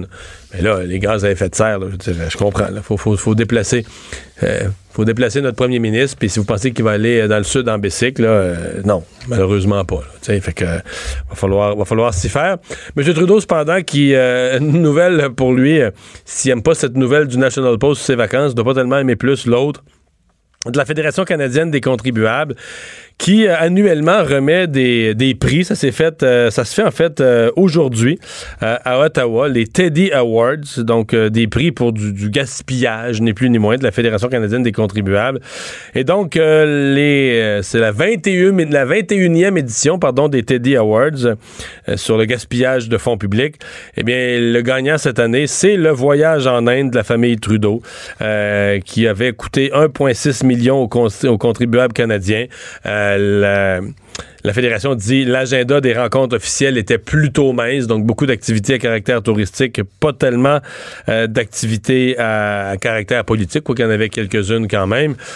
D'autres candidats là, qui ont été dans ces prix-là, le président de l'Assemblée nationale, Jacques Chagnon, avec son vin et ses homards, et l'ancienne gouverneure générale, Adrienne Clarkson. Mais le grand prix est remis à Justin Trudeau pour son voyage en Inde. Et je vous dis tout de suite que le Brexit... C'est vraiment compliqué, là. J'essaie chaque jour de vous simplifier ça. En même temps, c'est tellement gros. Les impacts économiques sur toute l'Europe, puis jusqu'à un certain point sur le monde, sont majeurs. Hier, ils ont voté sur l'accord de Mme May. Donc, Mme May, elle a négocié avec le reste d'Europe, avec tous les autres pays d'Europe, elle négocie des conditions de sortie.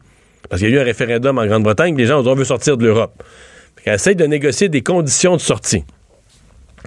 Hier, ils ont rejeté. Ils ont dit « votre entente, Mme May, est pas bonne. La majorité des députés a voté contre. » Aujourd'hui, ils prenaient un autre vote pour tester une autre hypothèse, ce qu'ils appellent en anglais le « hard Brexit », c'est-à-dire la rupture complète et totale.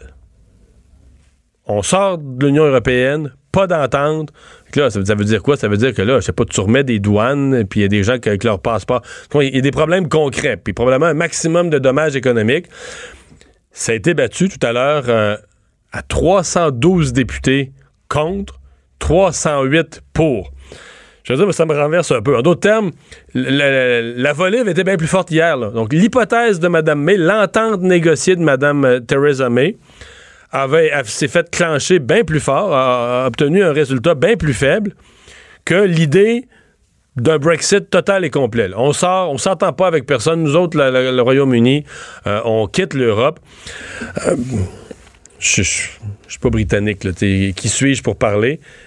Mais il me semble qu'il court après le trouble. Là. Il me semble que le Royaume-Uni, je vous parlais plus tôt dans la semaine, je vous racontais les conséquences économiques, c'est des rapports trop que la BBC diffuse sur les centaines et les centaines et les centaines de milliards de livres de fuite de capitaux, des entreprises qui quittent.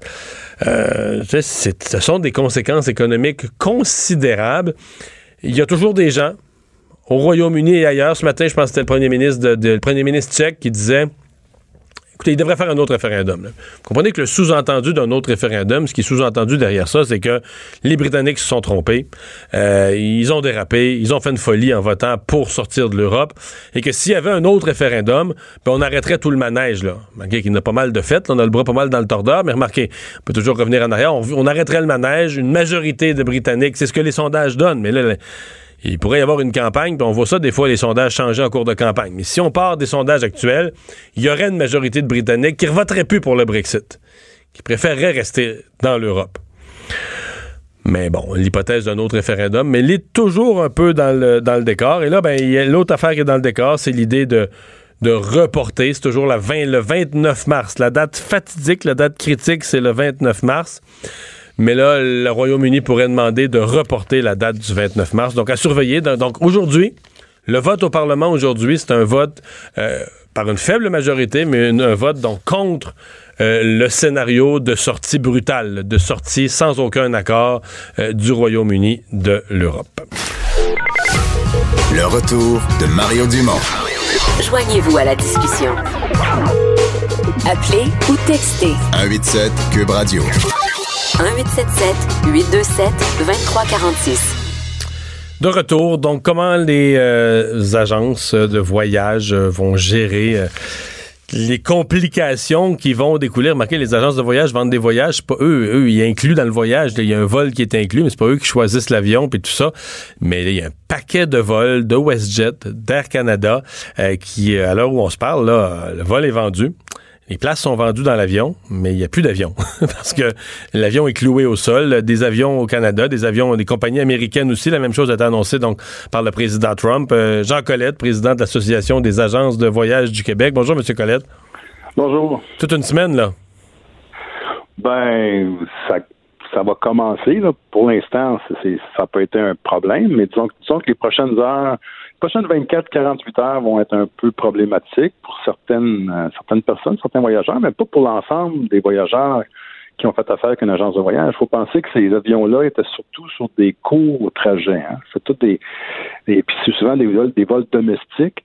Alors, tout ce qui est long courrier, moyen courrier, principalement, il n'y aura pas de problème, il n'y aura pas d'impact. Là. Donc, du Québec vers le sud, il n'y en a pas tellement, si je comprends bien. Il y en a plus. Je vois qu'il y en avait plus de Calgary vers le sud. Là, ça, il y en avait un certain nombre chez WestJet, entre autres. Oui. Mais pas du Québec. Pas beaucoup. Pas du Québec, c'est ça. De Montréal, je crois que la liaison qu'on a... je pense que c'était Air Canada qui faisait Montréal-Los Angeles avec ce genre d'appareil-là. Ouais. Mais sinon, c'est pas mal dans l'Ouest. Là. On parlait pas mal Winnipeg-Calgary, Calgary-Vancouver, et puis oui, l'Ouest là, qui est desservi plus par ce type d'appareil-là. Mais de Montréal, de Québec, d'Ottawa, ça ne devrait pas avoir un gros impact. OK. Qu'est-ce qui arrive, là? Quelqu'un qui, présentement, là, est détenteur soit d'un billet d'avion ou soit d'un voyage, on va dire un forfait global, là, dans un tout inclus, incluant un billet d'avion, et dont l'avion serait un Boeing 737 MAX 8, est-ce que d'abord les compagnies aériennes vont être capables de remplacer, de trouver des avions de remplacement, d'assurer les mêmes vols aux mêmes heures que prévu? Je croirais que oui. Tout indique que c'est comme ça parce qu'on n'a pas eu d'avis de nos fournisseurs, de nos transporteurs aériens comme quoi qu'il y aurait des annulations puis que ça entraînerait des complications majeures. Il faut aussi penser qu'on est au Québec, c'est la fin, nous, de notre saison hivernale. Tu sais, le congé scolaire, c'était la semaine dernière. Alors là, on s'enligne, on est entre deux saisons. On est entre la saison hivernale qui se termine et la saison estivale qui va commencer, mais elle va commencer plus en juin. Donc, c'est plus avril-mai, c'est plus tranquille, vous me dites, sur le plan voyage, là. Et voilà, c'est plus tranquille. Alors, à ce moment-là, les compagnies ont souvent des appareils qui sont disponibles. C'est dans cette période-là qu'ils font de la maintenance, des choses comme ça. Alors, peut-être que pour les prochains jours, là, parce qu'on parle vraiment, c'est vraiment les 48 prochaines heures qui vont être à surveiller. Après ça, ça va reprendre son cours normal, puis ça va aller très, très bien. Quelqu'un qui se rend compte là, qu'il y avait un vol visé, qui était un vol à bord d'un de ces avions-là, fait quoi aujourd'hui? Quelle est la chose à faire? On appelle son agent de voyage, on appelle sa compagnie aérienne? C'est ça. Bon, en fait, si les gens ont réservé par l'intermédiaire d'un agent de voyage, on appelle son agent de voyage. L'agent de voyage va le rassurer, va lui dire, écoute, oui ou non, tu étais sur ce type d'appareil-là. Si tu ne l'es pas, ben, t'as pas à t'inquiéter. Si tu as réservé directement auprès du transporteur aérien, ben, tu vas sur le portail du transporteur aérien, tu vas dans ton dossier, là, mon dossier, puis il va y avoir un avis ou une communication qui va être déposée là, qui va aviser les gens, il va dire, bon, ben, ton vol va partir à la même heure, mais ce sera pas le même appareil. Ton siège va peut-être changer si tu as fait ta sélection de siège. Peut-être pas aussi, tu sais, ça peut être les mêmes numéros de siège, mais ça sera pas le même appareil. Donc, c'est peut-être pas si, à quelques exceptions près, pour ceux qui avaient vraiment des vols dans les tout prochains jours, vous êtes quand même confiant que la semaine prochaine, ça va avoir repris son cours puis que les compagnies aériennes vont s'être adaptées? Vendredi matin. Moi, je veux dire, puis d'ailleurs, j'ai fait le tour de quelques membres, puis je veux dire, les gens posent des questions, mais dans l'ensemble, je dirais, là, c'est pas la panique dans les agences de voyage, ça va très, très bien, parce que la grosse majorité de la clientèle était pas sur ce type d'appareil-là, était sur d'autres types d'appareils qui sont pas affectés par Au cours des derniers jours, est-ce que vous avez eu, parce que je lisais quelqu'un qui était de l'agence de voyage en ligne, là, qui disait que c'était la première fois que les gens allaient voir le modèle d'avion, que c'est quelque chose dont les gens s'étaient jamais occupés, les gens magasinent le prix, l'heure du vol, mais là, les gens allaient cliquer pour voir le modèle d'avion. Est-ce que vous avez vécu ça en agence, un intérêt soudain là, depuis lundi pour le modèle? Oui, on avait vécu ça quand le Airbus 380 là, a fait son apparition. Là. Les gens étaient tous là, ils voulaient tous partir en Europe, là, surtout quand Air France a eu une saison ou deux où ils ont volé de Montréal vers Paris avec ce Airbus-là. Alors les gens ils nous appelaient, disaient, on est-tu sur le Airbus 380? Mais sinon, non, c'est assez rare que les gens se soucient du type d'appareil. Donc c'est un cas un peu unique cette semaine-là. Oui, c'est ça, c'est très unique, là, ça arrive pas souvent, mais on a vécu pire le 11 septembre 2001, hein, ils avaient fermé l'espace aérien complet nord-américain pendant 10 jours. Oui, 10 jours, c'est vrai, ça m'avait échappé la durée. Pendant 10 jours, l'espace aérien américain avait été fermé? Tout. Il n'y a pas un avion qui décollait et qui atterrissait sur l'espace aérien nord-américain. C'était la première fois, je pense, depuis la Deuxième Guerre mondiale que ça arrivait. Ouais, ça, c'était de l'annulation, là. Ah là, ça, c'était majeur. Ouais. Ben, merci beaucoup de nous avoir parlé, M. Colette. OK. Un plaisir. Au revoir. Le retour de Mario Dumont. Pour nous rejoindre en studio. Studio à commercial cube.radio. Appelez ou textez. 187 Cube Radio. 1877 827 2346. De retour pour parler politique avec Emmanuel Latraverse. Bonjour Emmanuel. Bonjour. Comment on évalue la performance, la gestion du dossier Boeing par le ministre Marc Garneau? Bon, point de presse hier un peu impromptu, rapidement fait dans un corridor d'hôpital parce qu'il s'en allait faire une autre annonce au CHUM. Se reprend 24 heures plus tard avec une décision quand même très différente. Oui, je pense qu'il faut différencier la décision sur le fond de la forme. Je pense que le problème auquel on est confronté, c'est qu'on a l'impression que le Canada a finalement pris des décisions à la remorque des autres plutôt que d'être à l'avant-plan. Je pense que ce qui a manqué hier, c'était pour le ministre Garneau de nous expliquer pourquoi lui était si sûr que ça. C'est pas comme si les autres pays d'Europe qui ont cloué au sol les Max 8 étaient des républiques de bananes sans organisme de sécurité aérienne sérieux, là. C'était les grands pays d'Europe, c'était les partenaires. Et donc, tant que le Canada avait pas d'explication claire à donner, c'est un peu normal qu'il y ait une forme de panique qui se soit emparée d'un grand nombre de passagers, forçant ainsi la main, là, il faut le dire, de plusieurs transporteurs canadiens, là, comme Air Canada, qui a annoncé d'emblée qu'on permettrait aux gens de recéduler leur vol sans frais, qu'on permettrait aux agents de bord de demander des réaffectations. Et donc, ce matin, et dès hier soir, à tout le moment où le ministre nous a annoncé un point de presse, on pouvait présumer un peu que le gouvernement allait reculer.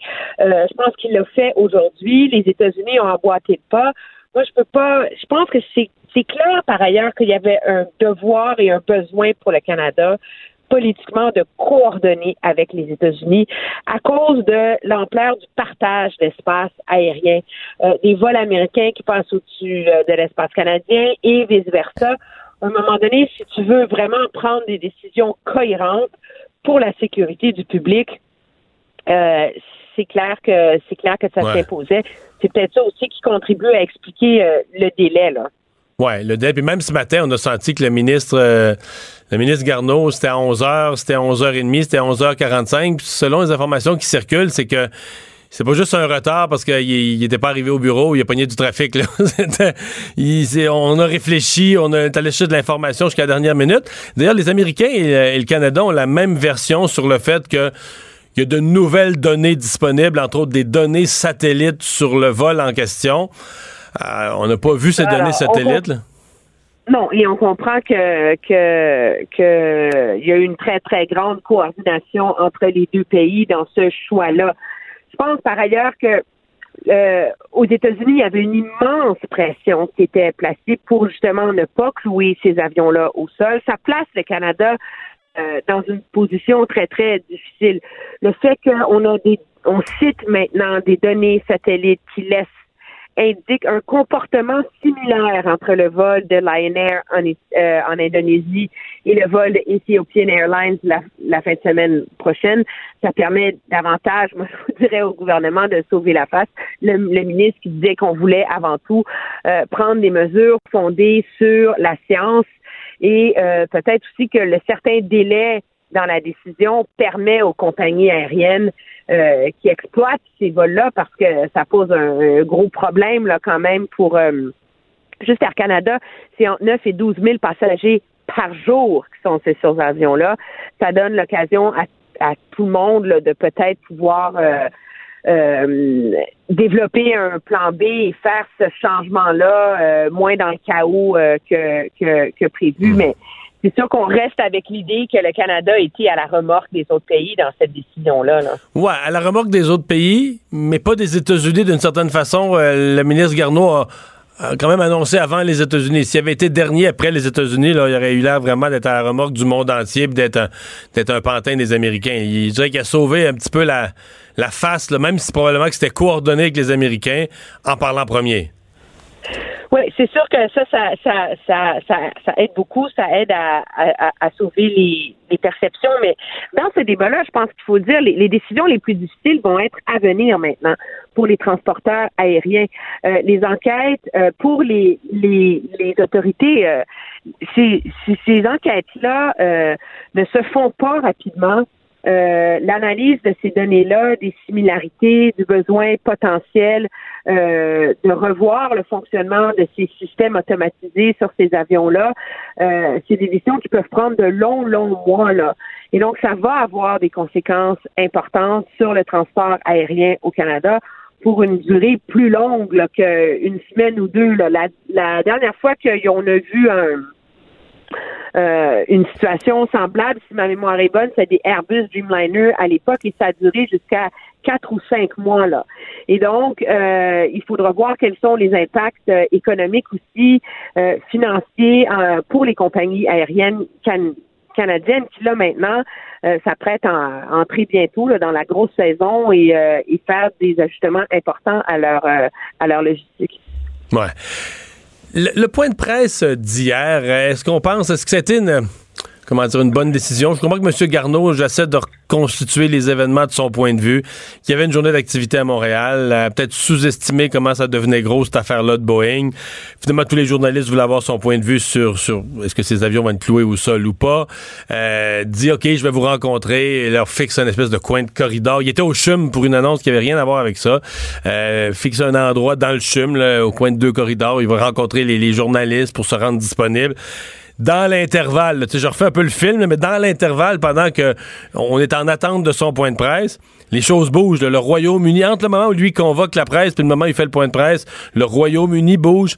Pendant son point de presse, la France bouge. Après son point de presse, l'Allemagne bouge. Puis moi, je l'ai senti nerveux. En fait, moi, je me suis demandé hier, pendant le point de presse de Marc Garneau, j'en suis venu à me demander, est-ce qu'il n'est pas lui-même en train de faire un point de presse puis que son petit hamster dans sa tête roule en se disant...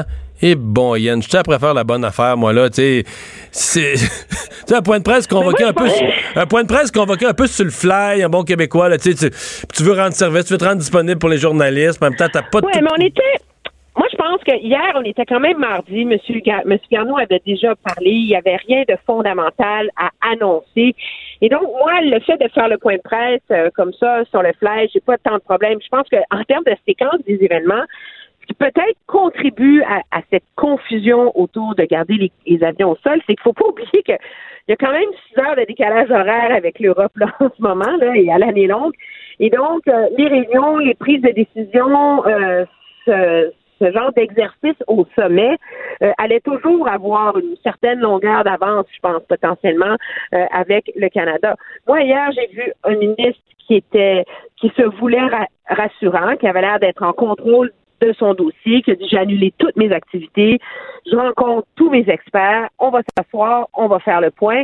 Moi, ce qui me surprend par ailleurs, c'est si comme ministre, t'es prêt à annoncer un point de presse à 5 heures le soir pour le lendemain 11 heures, ben pourquoi tu l'annonces pas maintenant la décision là? Et je pense que c'est ça qui contribue à donner cette perception un peu d'improvisation là-dedans, là, de la part du gouvernement. Là. Si M. Garneau a rencontré ces gens, pourquoi il ne pouvait pas confirmer ça, faire une annonce auprès des Canadiens hier soir, quand on voit que c'est des enjeux vraiment sécuritaire majeur et important. Là. Changement de sujet, aujourd'hui au comité parlementaire de la justice à la Chambre des communes, il y avait un vote qui devait être pris parce que l'opposition proposait de réentendre pour une deuxième fois Mme Jody Wilson-Raybould, le but étant, on dit il y a eu certaines contradictions dans les témoignages d'autres acteurs, il y a eu certaines contradictions et donc on aurait voulu revérifier avec elle là, sa version des faits par rapport à ce qu'a dit par exemple Gerald Butts ou par rapport à ce qu'ont dit le premier fonctionnaire, la sous-ministre de la Justice. Les libéraux ont dit non? Les libéraux ont dit non, ils ont dit non en 24 minutes. Hein? Ça n'a pas traîné? Non, le plan initial des libéraux, c'est de toute façon qu'il n'y ait pas de réunion cette semaine, qu'on remette ça à la semaine prochaine, faire baisser la température, etc. Le problème, c'est que depuis, il y a quand même un élément nouveau majeur là, qui a fait surface cette semaine. C'est ce communiqué de presse de l'OCDE qui se disait préoccupé par les allégations d'ingérence à l'égard de la procureure générale du Canada. Et donc, c'est comme si un organisme international à l'avant-plan de la lutte contre la corruption rappelait à l'ordre le Canada. Et je pense que ça a sérieusement compliqué le calcul politique pour les députés libéraux qui sont sur le comité. Je pense que c'est sans surprise là, que politiquement, on comprend que les libéraux n'ont absolument pas envie que ce mélodrame et que ce conflit sur la place publique perdure pendant des mois. Et donc, il aurait été facile de dire non à partir du moment où l'OCDE s'en mêle, que ça devient un enjeu international, où la réputation du Canada est sur la ligne. Là, ça impose un choix beaucoup plus compliqué stratégiquement pour les députés libéraux sur le comité. Donc, on a essentiellement décidé de reporter la décision à la semaine prochaine. Finalement, il y a un exercice de pelletage par en avant là-dedans. L'avantage pour les libéraux, moi, je pense, c'est d'essayer de se donner le temps de mettre le budget dans la vitrine. Lui qui veut le budget qui va être déposé mardi prochain avant que reprenne ce débat autour de SNC-Lavalin. Oui, parce que là, je pense que le budget, là, s'il y a un moment, ils l'ont essayé plusieurs fois, les libéraux, de mettre le couvercle final sur la marmite de cette histoire-là, mais dans l'esprit de tout ce qui est stratège libéral, le budget, là, il faut que ce soit l'occasion de reprendre le contrôle de l'agenda, de décider de quoi on parle, de prendre des mesures, à la limite qui soient un peu controversées, mais qui provoquent des débats ou des discussions, mais que les libéraux ramènent ça sur leur terrain puis qu'on sorte de SNC-Lavalin. Là, ça, je pense que c'est... Absolument, c'est essentiel. Puis je pense que c'est la raison première pour laquelle M. Trudeau a fait l'exercice un peu surréel de faire une conférence de presse à 7h45 le matin la semaine dernière. Là, c'est pour essayer là, de mettre le couvercle, d'acheter du temps avant qu'il y ait le budget. Mais la réalité, c'est pas que les gens se leurrent. Là. Les libéraux, leur budget, ils l'ont écrit avant la crise de SNC-Lavalin. Là. Donc, on peut revoir le message, on peut ajuster les choses, mais c'est pas tu ne réécris pas un budget en 2 semaines. Là.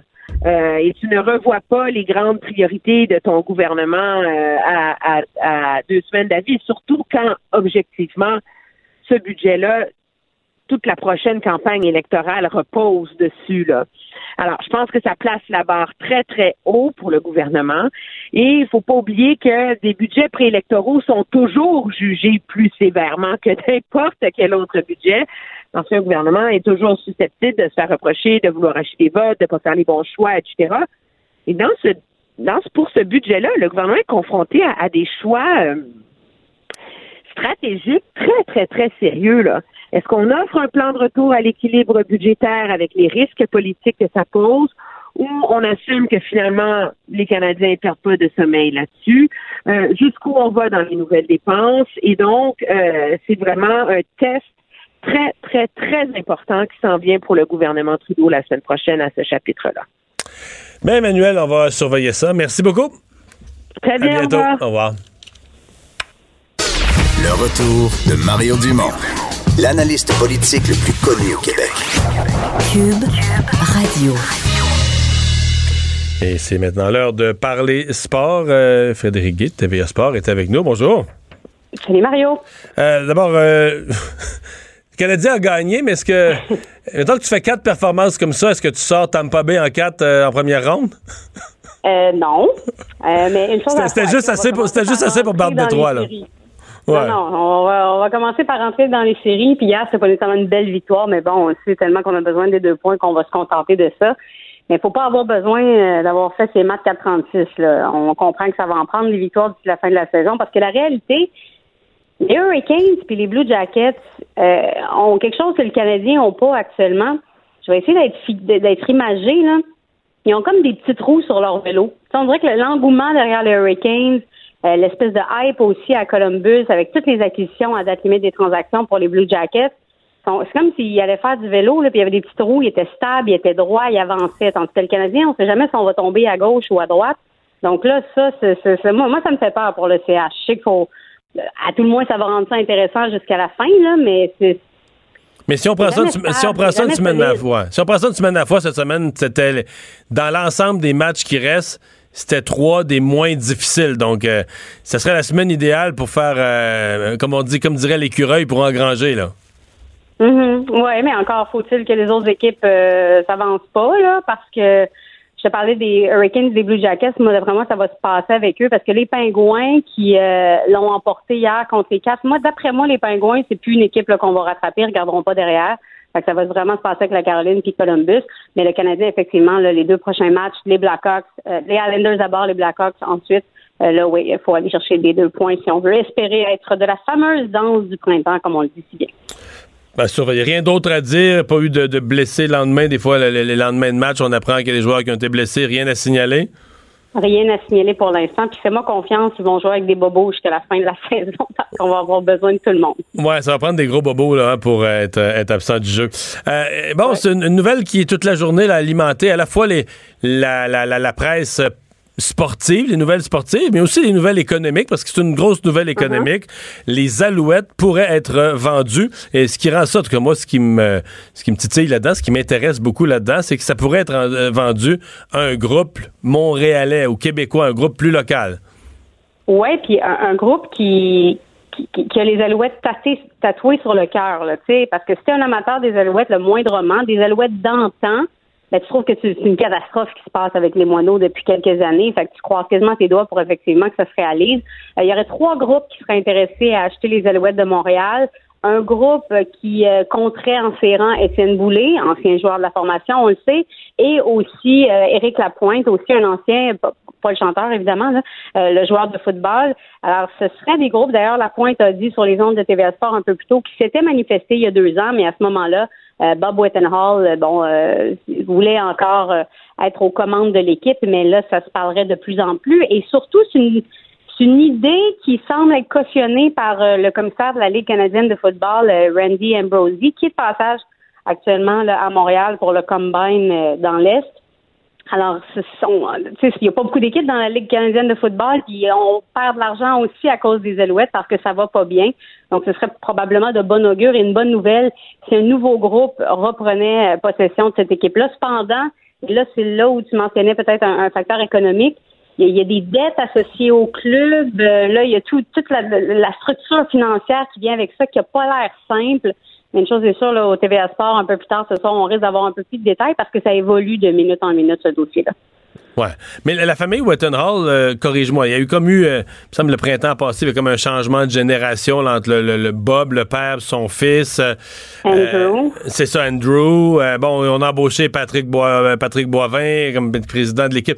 Tu sais, il y avait comme une espèce de mouvement. Remarque, ça peut être une année en or, là, mais c'est quoi que ça manque d'amour? C'est regarder, c'est des gens qui sont trop loin. Ils sont où, les Whittenhall? Ils sont dans le sud des États-Unis, en Caroline, je pense. Mm-hmm. Oui, puis Patrick Boivin, c'est depuis 2016 qu'il est là, mais ça a été une succession de drôles de décisions. Les entraîneurs se sont succédés. Bon, là, c'est Mike Sherman, Kevis Reed à la tête de ça, la saga de Johnny Manziel. Donc, ça prend juste quelqu'un qui sait comment se rendre du point A au point B, parce que là, on dirait qu'on tire dans toutes les directions avec cette équipe-là, au détriment des partisans, puis de la partisanerie qui s'effrite, là, parce que là, actuellement, là, on a même, tu vas voir cette saison, à moins là, que ça change, là, on va fermer. Il y a des sections du stade Percival-Molson qui vont être littéralement fermées. On va perdre à peu près 4 à 5 000 personnes là, de bancs. Là, plutôt que de les avoir vides. Exactement. On dit qu'on veut rendre ça plus intimiste, blablabla. Bla, bla, bla, tu comprendras que c'est c'est du marketing, non, quand... mais en gros, ça va pas bien. Là. C'est, quand les billets se vendent, là, on s'en fout que le dernier, au fond, il se sente pas ça intimiste. Là. On y vend son billet, on dit viens. Il me semble que oui. Ouais, viens. Les stades de la... Je suis allé quelquefois dans des stades de la NFL, il y a 78 000 personnes. C'est sûr que le dernier en haut, au fond, il est loin un peu, mais tant qu'il a acheté son billet, puis qu'il paye, puis que le stade est plein à craquer, les propriétaires sont bien contents, puis ils ferment pas des sections. Même s'ils saignent du nez, c'est pas grave. Ils ferment pas des sections pour rendre ça plus intimiste. Là, ça, c'est un dossier. Parce que j'ai vu là, dans les articles aujourd'hui, dans les jours à venir, j'ai vu d'autres qui parlaient les semaines à venir pour les Alouettes, mais en tout cas, on semble s'entendre que c'est du court terme. C'est une nouvelle qui pourrait débouler plus rapidement. Oui, de ce que je lis aussi, de ce que j'entends, absolument. Mais ça vient de sortir hier soir. Donc là, un peu tout le monde sur la scène, comme tu dis, autant politique que sportive. Là, on fait nos devoirs puis on observe ça. Là. On essaie de comprendre. Parle-moi de tennis. Ah, ben là, tu me fais plaisir. Parce oui, que là, on en est à nos premières heures de conversation téléphonique. Mais tu sais que c'est mon moment d'amour. Oui, je sais ça. Alors voilà, aujourd'hui encore une fois, actuellement en fait Mario, je sais pas si tu as des téléviseurs dans ton studio, mais sache que nos trois Canadiens sont en action en même temps. Bianca Andreescu, d'ailleurs elle est à TVA Sport en ce moment, TVA Sport 2 précisément, et elle domine Garbine Muguruza. Je sais pas si son nom dit quelque chose, c'est une Espagnole qui a gagné 2 titres du Grand Chelem. Bianca a remporté la première manche 6-0 et mène 3-0 la deuxième. Ben voyons, elle vient de gagner les 9 derniers... Écoute, je t'ai dit qu'elle a gagné 2 grands chelems, Garbine Muguruza, c'est pas n'importe qui. Je te jure, il y a 2 mots pour résumer ça. Phénoménal. C'est aussi simple que ça. Ça veut dire qu'elle a brisé son service minimum 4 à 5 fois? Ben, plus que. Vois ça autrement. Muguruza n'a pas réussi à s'inscrire une fois au tableau. Alors, elle n'a pas gagné un point. Alors, vraiment, Bianca Andreescu n'a aucun complexe. D'ailleurs, c'est probablement ce qui l'aide aujourd'hui parce que quand tu affrontes une joueuse du calibre de Muguruza, ben, qu'est-ce que tu as à perdre? Alors, tu fonces. Mais de toute façon, même si elle avait affronté une autre adversaire, tu le vois dans son langage corporel. Elle a une bonne charpente de tennis, Bianca Andreescu, puis elle marche d'un pas décidé, lourd, elle a la tête haute. Vraiment, elle est belle à voir. Il y a Denis Shapovalov aussi qui, lui, affronte... pas un qualifié, mais un gars qui est arrivé un peu de nulle part. On parle de Hubert Hurkacz. C'est un petit peu plus difficile pour Shapovalov, mais lui, là, quand on dit que la pression est là, c'est probablement le cas parce qu'il ne peut pas vraiment perdre contre Hurkacz vu qu'il arrive un peu de nulle part. Alors, c'est peut-être un petit peu plus difficile pour Chapo. Et il y a Miloš Raonić qui est en bonne voie, lui aussi, de passer au tour suivant face à l'Allemand Jan Lehner du Stroff. Pour revenir sur Chapo, si jamais il l'emporte aujourd'hui, il va affronter Roger Federer au prochain tour. Alors, ça serait assez... Hein. Ben ouais, mais c'est une belle expérience. Il l'a jamais affronté encore. Et pour Andreescu, ben elle l'emporte aujourd'hui. Je sais pas encore qui elle va affronter, mais à tout le monde, elle va être en demi-finale d'un tournoi Masters 1000. Je vais me répéter. 18 ans seulement. C'est vraiment extraordinaire. Donc elle, si elle gagne, dans le carré d'as, c'est dans les 4 finalistes du tournoi. Absolument. Puis tu nous dis, elle est à... quelques échanges peut-être de gagner. Donc quand même, à surveiller. Oui. Dans le cas de Shapovalov, il n'a jamais affronté Federer. Est-ce qu'il y aurait une chance? Non. Non, mais c'est pas vrai. Je t'ai dit ça, mais tu sais ce qu'il a fait à la Coupe Rogers il y a 2 ans quand il a surpris Nadal. Mais là, c'est sûr que sur le circuit, on le connaît un petit peu plus. Une de ses grandes forces à Shapovalov, non seulement, bon, il est ultra talentueux, hyper agressif, mais c'est un gaucher. Ça, c'est sûr que ça embête tout le temps un petit peu l'adversaire en face. Rafael Nadal est un gaucher. Alors, ça a toujours embêté Federer, notamment. Là, c'est pas juste ça qui l'a embêté. Alors, ça peut être un avantage pour Chapeau, mais honnêtement, Federer joue très bien. D'autant plus que Federer a vu Djokovic être éliminé hier, ce qui a quand même été un choc à Indian Wells. Donc, c'est d'autant plus motivant. Le tableau s'ouvre encore un peu plus. C'est bizarre de dire ça, le tableau s'ouvre pour Federer, mais en tout cas. Alors, d'après moi, ça serait difficile pour Chapeau, mais c'est pas grave. Là. Les 4, en fait, si j'inclus Félix Auger-Aliassime, vont gagner des rangs cette semaine avec ces belles performances-là. Là. Bon, bien, à suivre. Juste, je reviens aux Canadiens. Le prochain match du Canadien, il n'y a pas de match ce soir, c'est demain? C'est demain contre les Islanders. Ce soir, il n'y a pas grand match. Laisse-moi vérifier. Il y en a juste 3. D'ailleurs, il y a les Hurricanes qui ne sont pas en action non plus. Les Blue Jackets non plus. En fait, la prochaine fois que les Hurricanes vont être en action, ça va être contre les Blue Jackets. C'est vendredi sur Ferreur, donc un gros match à surveiller dans ce coin-là. Mais ce soir, non, le Canadien n'est pas en action. Il y avait un entraînement très, très, très facultatif aujourd'hui à Brossard. Merci beaucoup, Frédéric. C'est plaisir, Mario. Au revoir. Bye. Je vous fais quelques rappels des nouvelles de cette journée. Donc, la compagnie Boeing, dont l'action a continué à baisser. Remarquez qu'elle a fini la journée malgré tout. Là, après l'annonce du président Trump, après une débarque, mais l'action a fini la journée quand même en hausse relative. Là, très, très, très en bas de ce qu'elle était avant cet écrasement. Mais donc, les Boeing, ça ne vole plus. Les Boeing 737, pas tous les Boeing, mais les Boeing 737 MAX 8, donc ça ne vole plus.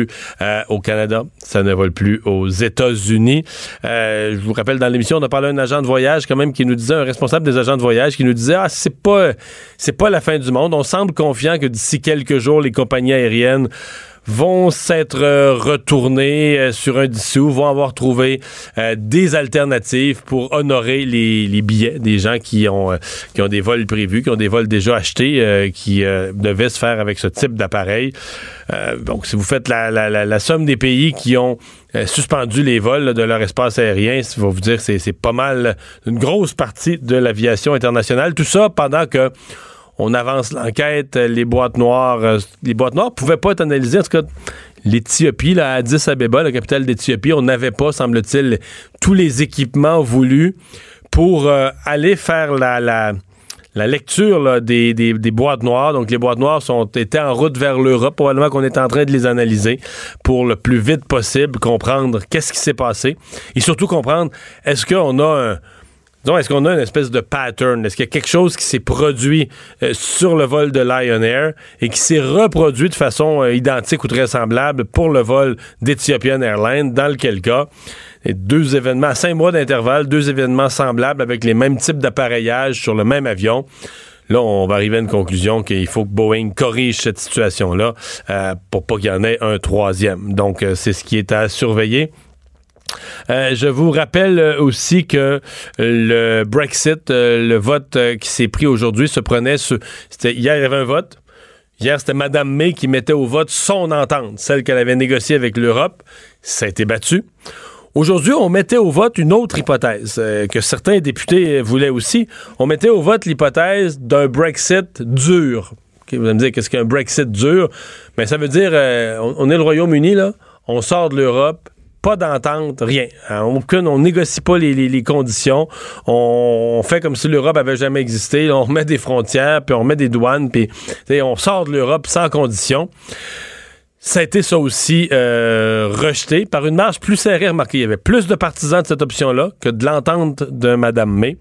Et donc là, on continue à explorer des possibilités. Il y a toujours dans l'air, mais elle semble pas être considérée de façon sérieuse par personne en autorité, mais l'hypothèse de refaire carrément le vote, de refaire un référendum sur le Brexit. Donc, c'est ce qui est présentement en cours là-bas. Je vous rappelle, côté météo, qu'on va être à partir de demain dans un moment de redoux. Les températures qui vont monter dépendamment des régions, là, mais dans les 5, 6, 7, 8, jusqu'à 10, même 11 degrés. Il semble que dans les cantons de l'Est, peut-être dans quelques régions, on pourrait s'approcher, voire défoncer des records pour la date. Ça va aller jusqu'à la fin de semaine. Puis la semaine prochaine, ça a l'air qu'on revient dans des froids qui vont ressembler un peu plus à l'hiver. Alors, peut-être pas les grands froids qu'on a connus en janvier, mais on revient à du temps plus froid.